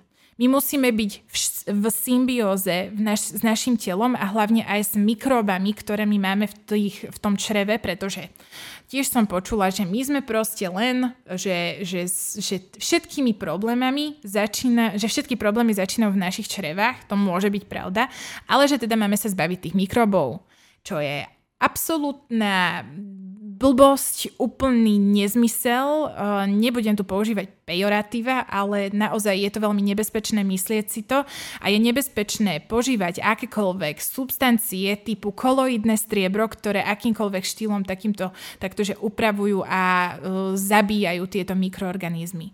Čiže určite nie my musíme práve žiť v symbióze. Uh, tiež zásobovanie vitamínmi. Áno, mnohým ľuďom to môže trošičku pomôcť, pokiaľ k svojej vyváženej strave pridajú ešte aj napríklad nejaké džúsiky alebo nejaké smutička. Môže to pomôcť, lebo človek napríklad nemá dostatok vitamínov v strave a takýmto štýlom si zabezpečí ich vyššie množstvo. Ale prosím, nikdy nenahrádzajte vyváženú stravu za takéto smutička, šťavičky a takéto kravinky. Keď áno, vždy si to dajte po jedle, pretože džús je zbavený vlákniny, tým pádom má veľmi vysoký glykemický index a vystúpa vám tam tá glykemia naozaj, že skyrocket. Hej. Extrémne sa zvýši, tým pádom vieme, že vždy pankreas na to s, s, s Langerhansovými ostrovčekmi zareaguje, šiu, Inzulín stiahne glykemiu a tam to nie je úplne optimálne. Nie je dobré práve takéto veľmi z- vysoké zvyšovanie sa glykemie a tým pádom aj inzulínu. Čiže takéto uh, šťavičky, smutička dávame si po jedle ako iba také ozvláštnenie čerešničku na torte. Čo sa týka otázky, prečo nechudnem, aj keď si strážim príjem, tuto môže byť odpoveď uh, aj taká, že jednoducho strážim si príjem, trekujem si to od pondelka do piatku, v piatok idem von, dám si tam niečo, nejaké väčšie jedlo, rozjem sa, alebo proste už mám taký t- trošku, že som emocionálnejší, impulzívnejší a celú nedelu mám jednoducho stravu takú, že zjem možno dvakrát viacej, ako je môj ed- energetický deficit, ktorý mám nastavený. A keď si to zosumujeme, spravíme si priemer, tak za celý týždeň môžeme zjesť ten energetický to energetické množstvo, ktoré je na udržiavanie telesnej hmotnosti. Toto sa veľmi často stáva. Hej. Treba sa pozerať na to z dlhodobejšieho hľadiska. Aj keď si robíme jedlo, dbať na to, na akom množstve tuku ho robíme. Či tam používame maslo, alebo tam používame napríklad cottage cheese nízkotučný. Hej. Maslo je veľmi kalorické, cottage je možno lepšia alternatíva, ideálne zase niečo medzi. Či do kaše sme si dali tú bielkovinu, hej, ten proteín, tvaroch, kotič, e, zase či ako sladidlo, čo používame. Snažíme sa vyhýbať sa veľkým množstvom náhradných sladidiel, ktoré sú v náhradných sladidlách, napríklad flav drops a takto, mm, sukralóza, acesulfám, aspartám a podobne. Snažíme sa tomu vyhnúť čo najviac. Radšej sladíme med, cukor, uh, môžeme tam aj javorový sirup použiť, môžeme tam použiť aj agáve napríklad, čokoľvek, môžete to tam využívať. Teraz možno rozmýšľate nad tým, ona povedala cukor. Jasné, že som povedala cukor. Kľudne môžete aj s cukrom, tam vôbec nie je žiaden problém. Dbajte na to, aby to bolo v rámci vyváženej stravy, v rámci vyváženého jedla. To je glukoza. Ona, my ju strávime, my ju využijeme. To vôbec nie je s tým žiaden, absolútne žiaden problém. Skúste vymýšľať rôzne jedlá s tortilami napríklad, s pohánkou, s pseudoobilninami. Pseudoobilniny bývajú často veľmi zabudnuté. Mne je z toho strašne smutno, pretože taká pohánka, ona obsahuje bioaktívnu látku rutín, ktorá je veľmi dobrá napríklad aj na krvný tlak. Máme pšeno, quinoa, quinoa, ktorá má tiež veľmi vysoké množstvo bielkovín. Zase neporovnávajme si to s nejakými krevetami, ale tiež v rámci toho šalátiku to môže veľmi dobre padnúť. Môžeme tam mať rybky, majme tam uvarené vajíčko, mesko. Majme tam napríklad aj nejakú fetu, olivy. Proste kombinuj, kombinujme s tými rôznymi farbami. Chudé mesko skôr preferujeme kurčacie, kuracie, morčacie, rôzne šparglu, napríklad hlúbovú zeleninu. Varíme ju, pečieme ju, dusíme ju na akýkoľvek štýl a spôsob. Aj bielkoviny štýl tofu, tempeh, strukoviny. Keď máme chuť na nejaký snack, môžeme využiť jablko, ktoré ja vždy na tie sneky a tie sneky robím také komplexnejšie, aby sme mali z toho aj taký zasycovací efekt trošku zvýšený a vyšší, aby sme neboli hneď hladní za chvíľku. Jablko si môžeme um, dať aj s, napríklad s orechovým maslom, alebo si ho môžeme napríklad dať s nejakým jogurtom, to tiež je úplne v poriadku. Humus so zeleninou je dobrý snack. Pečený cícer v trube s koreninami uh, je, vie byť fantastický snack napríklad aj do polievky tam je to super, ešte taký dobre nakorenený, ale napríklad aj na večer na miesto vypražaných alebo mm, pražených arašidov. Čiže tam to tiež môže byť dobrá alternatíva upiecť si už uvarený cícer, buď si ho uvaríte vy, alebo si ho môžete kúpiť v skle, alebo aj v konzerve a len si ho dochutíte, trošičku postriekate olejom, um, upečiete si to na nejakých 170 stupňov, 15-20 minút a hotovo. Paradíčka. Kombinatorika toho jedla je veľmi dôležitá. Farby, potravinové skupiny, veľkosť porcií, vždy to prispôsobujeme našim potrebám. Keď som proste hladný, zabudol, nemal som čas na raňajky, jasné, ten obec si môžem dať väčší, ale o to väčší pozor si dávame pozor na to, že pomalšie to jeme, aby ten signál sítosti tiež prišiel a aby sme neboli zaťažení tým a nehltali veľa toho jednak aj vzduchu aby sme proste nejedli veľmi rýchlo, tým pádom sa môžeme na, zaťažiť, keď zjeme aj veľmi veľkú porciu, môžeme mať potom problém aj s tým nafúkovaním. Vyvážené stravovanie väčšinou v tých hranejkách vždy dávam o, tak na známosť to, že kombinujte tam s tými bielkovinami, často tam chýbajú, často si ľudia dajú, že ovsené vločky, banán a oriešky, tam máme sacharidy, tuk, bielkoviny doplníme. Môžeme aj tým proťakom, kľudne, v pohode, keď, sa nám tam sedí, keď nám tam sedí, nemusíme ho každý deň jesť, ale dávame si tam aj ten proťak, tvaroch, kotič, mm, jogurty rôzne. Vege alternatívu, keď máme nejaký šalát. Po šaláte vieme, že nám vyhľadne veľmi rýchlo, dávame si tam napríklad a varené vajíčko. Keď máme nejakú rybku, môžeme dusenú zeleninu, varenú, varené zemiaky, tiež s nejakou, ideálne s nejakou vňaťou, ktorá je veľmi bohatá aj na vitamín C. Keď máme nejakú proteínovú tyčinku, môžeme si k tomu dať zahrsť čučoriedok, nejaký kefír. Keď máme horálku, dáme si to zase možno s nejakým pomarančom, s jogurtom. Horálku môžeme, nemusíme zjesť celú. Zase podľa vašich potrieb, podľa vašich cieľov. Hravosť na tom tanieri je veľmi dôležitá. Teraz vám poviem možno nejakých pár tipov do vašej kuchyne, čo by ste, z čoho by ste mohli variť, čo by ste mohli používať možno viacej a možno si len tak hovorte, že áno, super, dobre, Nika, toto používam, poď ďalej, poď ďalej, poď ďalej. Pretože tie jedlá by mali byť veľmi vyvážené, mali by byť aj um, Mali by sme odprednostňovať práve to dusenie, varenie, aj to vyprážanie. Mm-mm.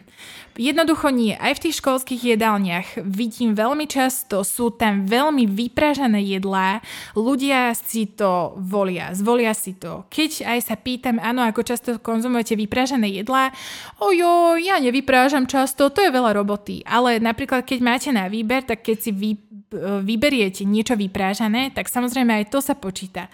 Počíta sa aj to, že jeden deň si to spravíte a na druhý deň to zjete a dojedáte to. Dávať na to určite pozor.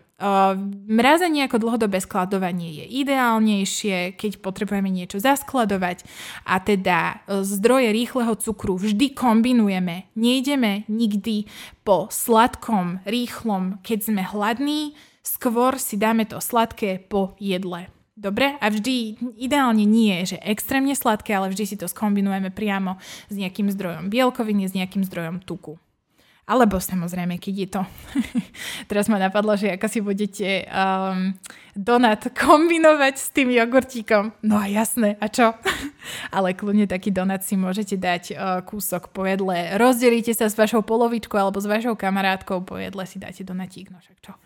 Inak v prírode celkovo nenachádzame takéto, to čo sme si my vyrobili, takéto kombinácie, že jednoduchý cukor a tuk prírode vždy nájdeme buď cukor alebo tuk, buď med alebo avo. Avokádo napríklad. Avokádo ako ovocie. Áno, botanické zaradenie máme, vieme. Uh, avokádo je veľmi bohaté na tuk, hej, ale čo také je zdrojom úplne, že, že cukor s tukom. To sme si my vytvorili, pretože je to hyperpalatabilné, pretože je to tak brutálne rýchly zdroj tuku a cukru. Cukru, ktorý sa nám hneď využije v tele, tuku, ktorý sa nám hneď uh, využije teda do zásob a zabezpečenie si teda um, zásob. Hej. Lebo to naše telo ešte stále je v tom, že vždy, keď sa dá, urobím si skôr zásoby. To naše telo je ešte stále v takomto móde, že urobím si pre istotu zásoby, keby náhodou niečo. Neplatí to pre každého. Vieme, že máme spenderov, vieme, že máme nejaké triftigény, o tom potom. Ja vás tu trízním, že? Nie trízním, teaser, že vám robím teaser ale aj vás možno tý, trízním. Čiže skúste si teraz povedať v hlave, že či a ako často využívate brinza. Prvá, posledná. brinza, májová brinza, brinza, nemájová brinza, aj kombinácia z krauského mlieka, z ovčieho mlieka, brinza čisto ovčia. V ovčiu brinzu aj 100% máme v bile. Je to exkluzívka, som si povedala, že nebudem menovať. Poviem, už som menovala, nevadí. Čiže brinza je tiež veľmi veľmi, veľmi dobrý fermentovaný mliečný výrobok. Môžeme tam mať napríklad kefír v tom stravovaní. Teraz si skúste spočítať, alebo tak porozmýšľať, že kedy ste mali naposledy kefír. Kefír, aj acitko, aj jogurty odporúčam skôr biele. Dochucujeme si ich sami. Kefír si môžeme zmixovať uh, mrazeným lesným ovocím s medom napríklad. Fantastické. Takýmto štýlom učíme aj deťurence papať uh, kefíry. Alebo ľudí, ktorí nemajú veľmi ideálny vzťah s takýmito kyslomliečnými výrobkami. Dá sa to naučiť. Strukovinové cestoviny, cicerové, šošovicové, hráchové, fazuľové, sú rôzne, rôzne o, takéto strukovinové cestoviny, ktoré sú z múky zo strukovín zmenovaných, sú aj z iných, napríklad z lanovej múky a takéto rôzne cestoviny. Skúšajte, vyskúšajte. O, nemusíme sa držať iba pri pšenici tvrdej, aj keď vám to možno tak vyhovuje najviac, kľudne môžete, ale nemusíte, môžete experimentovať. Zapamätajte si, že keď nevyskúšate neviete. Skúšajte to na rôzne experimenty, na rôzne uh, alternatívy. Lahôdkové droždie so sladom. Lahôdkové droždie, prosím pekne, je inaktivované pekárenské droždie. Je to vo forme takého prášku a môže sa to dávať napríklad aj na šalát, keď už máme dokončený šalát, len také sprinkle, proste len trošičku si to posypeme. Je to veľmi dobrý zdroj aj vitamínov B, aj bielkovín. Samozrejme, nezieme toho 100 gramov, ani by sme možno ani nechceli, ale určite je to, je to veľmi príjemná, zaujímavá chuť. Ja to napríklad dávam aj do prí, prívarov, prívarkov príkrmov, prívarkov. Hej. Môže to byť aj tam, napríklad do polievky môžete zvoliť, tak, zvoliť takéto lahôdkové droždie. So sladom vyskúšajte tiež, čo sa týka aj vplyvu na trávenie. Toto by vás nafúkovať nemalo, podľa toho aj s čím to jete, je to inaktivované, čiže z tohto by ste neurobili chlebík. Dobre, preto to nie je inaktivované. Ako často mávate skýr? Skýr je jogurt islandského typu, ktorý sa robí z odtučneného mlieka a práve tým pádom je prirodzene nízkotučné, obsahuje veľmi vysoké množstvo bielkovín, úplne skvelé, fantastické. Cottage cheese, môžeme plnotučný, môžeme light verziu, tvároch odtučnený. Môžeme zvoliť aj uh, olomovské síry. Olomovské síry to je tiež, ono to nie je úplne, že sír, lebo z toho technologického hľadiska, ale on má naozaj, že veľmi vysoké množstvo bielkovín. Uh, hold your beer. Na 100 gramov okolo tých 30 gramov bielkovín tam je a úplne, že minimum až 0 gramov tuku. Je to super, to neznamená ale, že teraz to budete e, žúvať samotné, lebo proste nič iné, nechcem len bielkoviny. Vôbec nie. Kombinujeme. Skôr ja tieto olomovské syry využívam, keď mám skôr jedla, ktoré nie sú že najbielkovinovejšie, ale chcem tam trošičku vyšľahnúť tie bielkoviny, zvýšiť ich, prepašte za moje slova, uh, niekedy si z toho tak už strandu robím. Uh, čiže môžeme si tam napríklad uvariť polovičku vajíčka alebo dať tam teda uh, polovičku z tohto handkéze z olomovského sírčeka. Čiže výborne. No a tiež cícer býva o, tiež málo používaný. Myslím si, že ten cícer je, má obrovský potenciál a s tým cícerom by sme sa mohli pohrať trošičku viacej. O, cícer by nás nemal tak nafúkovať ako napríklad fazuľa. Šošovica taktiež o, nespôsobuje taký meteorizmus nafúkovanie ako, ako fazuľa. Čiže toto sú strukoviny, ktoré sú pre nás nežnejšie. No, dostávame sa k poslednej časti a to je otázka, čo ak mám konštantne na niečo chuť? Pretože táto otázka býva veľmi, veľmi častá u ľudí, keď sa začneme rozprávať o sladkom. Že proste, keď začnem, už neprestanem, stále rozmýšľam nad tým sladkým, kde môže byť jednoducho problém. Môže to byť skrz nevyváženú stravu a nedostatok bielkovín. Máme taký sa volá, že, že Protein Leverage Hypothesis. To je taká hypotéza, ktorá nám hovorí o tom, že pokiaľ my denne nepríjmame dostatočné množstvo bielkovín, predovšetkým tých kvalitných, esenciálnych, tak naše telo neustále má a vysiela pocit a signál hladu. A my potom volíme uh, po tej najrychlejšej energii, lebo to není signál hladu, že á, Nika, daj si olomovský sír, Nika, daj si šošovicu, Nika, daj si toto, hento. Nie, to je stále signál hladu a my ideme po tom najrychlejšom zdroji, čiže po, po napríklad uh, tom sladkom. Väčšinou to býva takýmto štýlom a teda tá nevyvážená strava. Ono to býva aj tým, že veľmi často, že snekujeme, nahrádzame o, tie hlavné jedlá za nejaké sladkosti a povedali sme si o tom, ako nám inzulín potom príde na zvýšenú glykemiu, zrazí to úplne dole. Hej. Tam potom, jak to zrazí pod takú tú hranicu, tak tam nám príde vyčerpanosť a zase chud na sladké. Čiže to je tzv. vicious circle, neustále sa opakujúci kolobeh. Môžeme mať celkovo nedostatok energie v našej strave. Toto sa taktiež ukazuje ako jeden z tých najčastejších problémov, prečo my stále hľadáme, vyhľadávame aktívne niečo sladké. A to je to, že jednoducho my nemáme dostatok energie. My nemáme dostatok kvalitných živín. Proste tá, tej energie máme nedostatok z dlhodobejšieho hľadiska. Býva to aj u nutričnej rehabilitácie u pacientov s poruchami príjmu potravy, iba taký insight vám dám, kedy dievčatá sa strašne boja toho, že Pane Bože, ja mám strašnú chuť na sladké. Jasné, to je preto, lebo telo bolo dlhodobo v kalorickom deficite a teraz si to kompenzuje všetko. Nebojíme sa toho, ale prioritizujeme vyváženú stravu a to sladké si potom kľudne môžeme dať.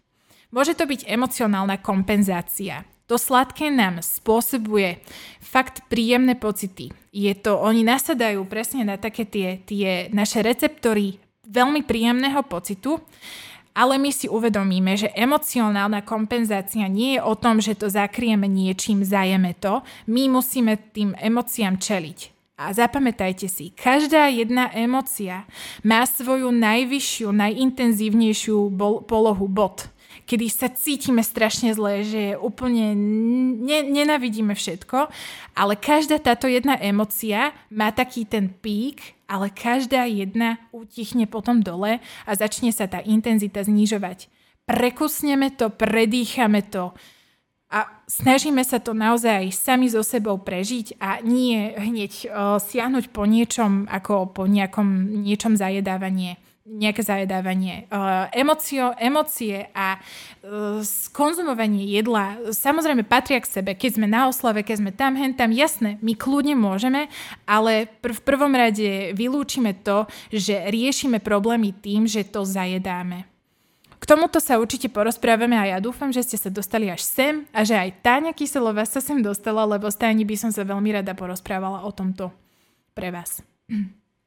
Piatým bodom môže byť teda spánková deprivácia, o čom sme sa rozprávali. Môže to byť aj stav črevného mikrobiomu, pretože my pokiaľ nemáme v dobrej a dostatočnej kompozícii tie baktérie v našom črevnom mikrobiome, tak oni, keď tam máme nejaké tie negatívne alebo také tie nie úplne pozitívne pre nás, lebo oni žijú stále v takej, v takej rovnováhe, že tie pozitívne utláčajú tie negatívne a tie negatívne sú také, že ah, ok, no dobre, big guys, že tu sú, hej, všetko v poriadku, ale pokiaľ sa stávajú silnejšie tie negatívne baktérie, ktoré sú silnejšie, silnejšie a oni utláčajú tie dobré, tak to vplýva nielen na našu náladu, na to, že sme nafúknutí, na to, že proste nemáme dobré trávenie, ale aj na to, že my máme chuť práve po takých spracovaných daných jedlách. Častokrát e, pacienti hovoria, a je to také pridružené aj s takými že sme, máme chuť po údenom a takých slaných veľmi jedlách, e,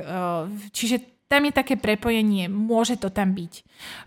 Čiže aj ten črevný mikrobióm si treba upratať. To neznamená, ideme suplementovať probiotika. Pri určitých... Je tam možnosť, áno, môžeme aj suplementovať, ale nič sa nezmení, pokiaľ vy nezmeníte váš životný štýl. A môžu to byť samozrejme aj rôzne zdravotné indikácie typu prediabetes, môžu to byť iné zdravotné indikácie, ktoré by sme mali riešiť, porozprávať sa s lekárom, urobiť úplne, že najzákladnejšie rutinné krvné testy, vyšetrenia aj na glykémiu, postprandiálnu, čiže pojedle a byť v obraze a vylúčiť pri všetkom v prvom rade, že to nie je problém náš fyziologický. To je veľmi dôležité. Nebudeme sa tu hrať na odborníkov, nebudem sa ani ja a ani sa nehrám na človeka, ktorého rady že sú nad rady odborníka lekára. Vždy prioritizujeme lekára. Ja vám nedokážem povedať, hneď keď sa ma spýtate, mi napíšete, že máte nejaký problém.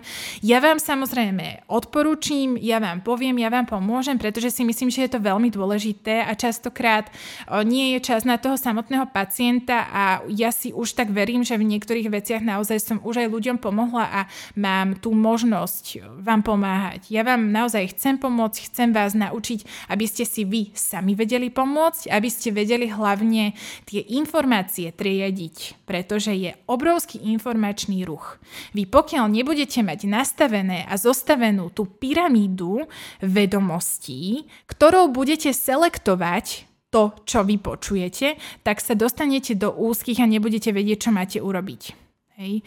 Jedným podcastom vás nenaučím všetko. Snažila som vám, sa vám povedať naozaj veľmi veľa vecí, veľmi veľa informácií. Sama neviem, už koľko minút to nahrávame, ale ja verím, že z tohto podcastu si naozaj zoberiete veľa a že ma naozaj ne, budete aj naďalej počúvať, že sa budete učiť a hlavne, že vo vás aj tak možno vzplaniem nejakého takého vnútorného vedca a človeka, ktorý má záujem o poznanie o edukáciu, pretože tak ako sa my edukujeme a tak ako sa my správame, tak tak ovplyvňujeme aj naše prostredie. našich kamarátov, kolegov, samozrejme aj oni si berú príklad. Každý človek vníma ten svet okolo seba, každý človek prehodnocuje, ale my ovplyvňujeme a budeme ovplyvňovať aj ďalšie generácie. Čiže určite si na toto dávajme pozor. Lúbme sa, papajme dobre, starajme sa o seba, starajme sa aj, o našu psychiku a ja vám veľmi pekne ďakujem za pozornosť. Pokiaľ ste sa dostali až teraz, tak by som vám dala Ačko s milión hviezdičkami úplne perfektne. A veľmi si vás vážim, ďakujem vám a budeme sa opäť zase počuť. A dúfam, že vám tento podcast padne dobre. Tak krásny dník ešte želám. Idem to vypnúť, počujeme sa zase. Tak ahojte.